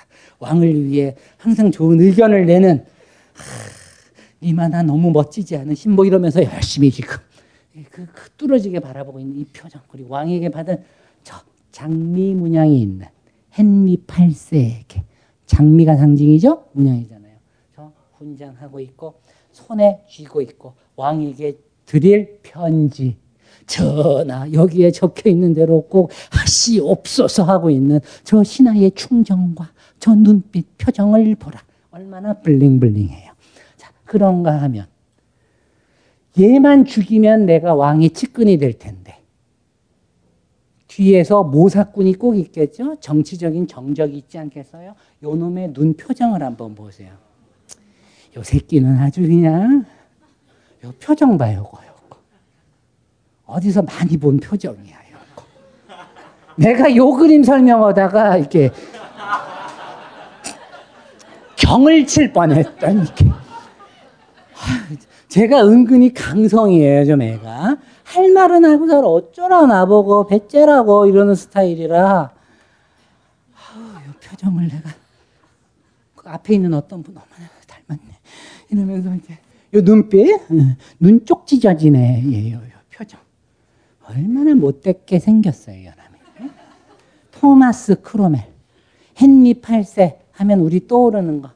영국사는 잘 몰라. 그래도 우리 언니들이 뭔가 읽지는 않았지만 어디서 본 천일의 앤, 앤 불린 뭐 이런 거는 들어봤어. 걔를 내쫓고 새로운 왕비를 맞이하게끔 해주고 왕으로 하여금 종교계의 수장이 되게끔 갖은 모사를 다 벌였던 놈. 그러나 끝에는 도끼로 세 번 내려쳐서도 안 죽어가지고 그렇게 찔겼대요. 그래서 그 잘린 목을 삶아가지고 런던 브릿지 위에다 효수를 시켜놨대죠. 역시 눈 찢어진 애는 그렇게 죽여야 할 필요성이 있다는 거를 한 솔바이는 이미 우리에게 역사를 통해서 보여주고 있는 것 같아. 좀 약간 강성의 목소리긴 합니다만은 제가 왜 이렇게까지 얘기하는 데는 이유가 있습니다. 언제부턴가 이 땅에서 패셔니스타 혹은 패션을 한다. 그걸 업으로 한다. 내가 그것을 가지고 영위하면서 사는 사람이다라고 했을 때 많은 사람들의 인식 속에서는 그저 저것들은 쇼핑질이나 하고 옷이나 쳐 입고 댕기고 클럽이나 댕기고 작업질이나 하되는 그냥 좀 그런 아이들의 부류처럼 우리 스스로 평가해 왔던 것은 아닌가. 저는 항상 얘기합니다. 한 벌의 옷을 입는 것, 그 시대의 정신을 입는 것이고 그 시대의 외피를 입는 것이다. 그러니 그 외피를 입는 사람들은 정말 진정한 시크한 자아를 가지고 세상의 저 상처와 아픔과 대면할 수 있어야 한다. 그것이 진정한 패셔니스타고 그 당대의 아픔을 내가 때로는 바늘로 찔러서 피가 낼 수도 있는 게 바늘이지만 그 바늘에 실을 끼워서 봉합할 수도 있는 것이 옷이다. 그 시대와 진정하게 화해하려면 그것을 예민하게 보고 그 예민하게 본 상처들을 어루만져 줄 수 있는 그래서 그 바느질 하나로만 희망의 좌표를 내 옷에 그릴 수 있는 진정한 사람이 되는 것. 그것을 가르치려고 좌와 우를 넘나들면서 한쪽에선 재벌 회장들한테 알랑거리고 알랑거리진 않아요. 훌륭한 사람들도 많아요. 마냥 비난하면 안 돼. 가장 중요한 것은 그 사람들을 향해서 마냥 손깍질하면 안 돼요. 그분들 중에도 깨어있는 사람들이 있고 돈 있는 중소기업 사장들 중에도 깨어있는 사람들은 숱해 있어요. 그들을 로 하여금 희망의 좌표값을 찾을 수 있게 우리가 격려하고 우리가 입는 저 옷의 그룹 속으로 편입시키면 우리는 강력한 힘을 가진 집단이 됩니다. 이념을 가지고 함부로 나누지 마세요. 그들을 안아주시고 그들에게 우리의 매력을 알려주고 우리의 과함을 때로는 사과할 줄 알고 그래서 그들이 우리를 인정하게 하고 그러면 눈 찢어진 애와 싸울 수 있습니다. 그것이 진짜 힘이고 진정한 시대의 패셔니스타가 해야 될 길입니다. 철학 좋아하시는 분들을 위해서 마번지 요가 하나 하고 마무리할게요. 어차피 우리 40분에 강의했잖아요. 그죠? 그러니까 2시간 원래 하기로 한 거니까 조금 넘은 거예요. 신학자이자 철학자였던 폴 리퀘르라는 사람이 있습니다. 또 적어놓고 책 찾아보고 똑똑한 척 하려고 하지 말고 그냥 이런 사람이 있다는 것만 아세요. 폴 리퀘르가 이분입니다. 저는 참 이분이 좋습니다. 이런 분이 왜 돌아가셨는지. 이분이 했던 중에 이걸 한번 보시죠. 시간과 이야기라고 하는 서사를 공부하는 모든 사람들이 교본처럼 읽는 책이 있습니다. 이분이 시간과 이야기에서 이런 얘기를 합니다. 과거와 현재, 미래로 연결된 나의 이야기를 만들어가는 것. 이것이 자아를 만들어내는 가장 중요한 계기이자 장치다. 이야기를 통해 현재와 미래는 하나의 통합체로 결합되며 이런 이야기의 통합을 통해 자아가 만들어진다. 패션 자아는 근데 과다할 정도로 자기성의 요구에 굴복한다 이랬죠. 자, 이 말을 제가 한번 풀어볼게요. 이게 뭐냐? 이 사람은 두 개의 어떤 이야기, 인간이 삶 자체를 이야기로 만들어가기 위해서 우리가 가져야 할 견지해야 할 두 가지의 태도가 있다라고 얘기를 했습니다. 첫 번째는 동일성이라는 것입니다. 이것은 뭐냐? 변화의 과정 속에서도 동일한 나로 남아있기입니다. 벌써 2013년 FW입니다. 올해 당장 어, 한달 전까지만 해도 2014년 봄, 여름 옷을 보고 왔습니다. 우린 이렇게 1년에 두 번 계절이 바뀌는 그러면서 항상 먼저 앞서 나가서 유행을 보고 그 유행을 따라하는 집단이 있는가 하면 또 그 뒤지지 않게 해서 천천히 유행을 받아들이는 집단도 있고 그렇게 변화무쌍한 유행의 진자운동 그 속도 속에서 우리가 우리의 삶을 영해갑니다. 어떤 계절에는 민트색이 유행했다가 또 어떤 유, 색, 어떤 또 시즌에 그 다음 시즌에는 베이지가 유행했다가 어떤 컷이 유행했다가 뭐 이럽니다. 다양한 실루엣과 색상이 오갑니다. 그러나 그 옷을 입는다고 해서 내 안에 동일한 내가 변하지는 않습니다. 그것이 변한다면 오히려 그 사람이 잘못된 것이겠지요. 내 안에 변화하지 않는 저 견고한 자아를 갖는 것. 그것이 철학이 우리에게 해주는 미덕이었습니다. 그러나 여기에 보면 자, 똑같은 비슷한 단어 같지만 이 자기성은 뭘까? 이야기를 통해서 만들어가는 서사적 정체성입니다. 우리는 옷을 통해서 나를 하나의 이야기의 소재로 혹은 주체로 만들어갈 수가 있습니다. 그것 어렵지 않아요. 이 대단한 말 아닙니다. 여러분의 옷장 한번 보십시오. 봄에는 어떤 옷을 입습니까? 어떤 컬러를 입습니까? 여름엔 또 어떤 옷을 입습니까? 가을과 겨울은 또 어떻습니까? 각각의 계절 동안 우리는 옷을 통해서 각 계절의 그 찬연한 순간들을 기억합니다. 왜? 내가 옷을 입고 그 순간 속에 있었기 때문입니다. 우리가 꼭 철학책을 읽고 철학자 누구의 말을 남발하지 않는다 하더라도 이 옷 하나하나들을 만져보다 보면 어느 한 계절이 끝나면 그 계절이 끝난 옷을 곱게 접어서 여러분의 옷장에 정리해 둘 것입니다. 여러분의 옷장은 그것 자체로 여러분의 기억의 지층들이 살아 숨쉬고 있는 공간이고 여러분의 역사입니다. 그 역사 속에서 우리는 타인에게 내가 어떻게 보일지 또 내가 나를 어떻게 규정할지를 옷을 통해서 만들어 간다는 거죠. 근데 패션은 이 자기성이 너무 강하다라는 거예요, 지금 문제는. 그러니까 항상 너무 시즌에 너무 강조하고 그냥 그때그때마다 너무 옮아가는 내 자신들. 중요한 거는 이게 나쁘다라는 것이 아니라 적당히 해야 된다는 거예요. 이 두 가지를 항상 겸해야 한다는 거예요. 계절마다 내가 바뀌어 가더라도 그럼에도 바뀌지 않는 나만의 어떤 셀루엣, 나만의 컬러, 나만의 정조, 나만의 제스처, 나만의 분위기. 그래서 내가 옷을 입으면 그 옷을 입은 나를 보고 타인들이 웃을 수 있도록. 저는 어떤 기자가 저한테 당신이 기억하는 최고의 패셔니스타가 누구냐고 물은 적이 있어요. 여러분들 믿으실지 모르겠지만 제가 안나 윈투어 옆에서 같이 밥 먹고도 그래 봤거든요. 근데요, 그런 게 중요한 게 아니라 그 사람이 패셔니스타가 아니에요. 여러분 모두가 패셔니스타고. 그때 저는 그 기자한테 시인 박노해 선생님이라고 얘기를 드린 적이 있습니다. 박노해 선생님이 인터뷰집에서 그렇게 밝혔습니다. 항상 기자들을 만나러 갈 때마다 내가 꼭 내 손으로 빨래핀으로 27년째 입은 하얀색 셔츠를 빨아서 입고 간다. 그러면 거기에선 신선한 비누 향이 난다고요. 그 비누 향으로 그 사람이 기억된다면 그는 이미 패셔니스타입니다. 여러분은 뭘로 기억되고 있습니까? 내가 들고 있는 블링블링한 백 때문에 기억되나요?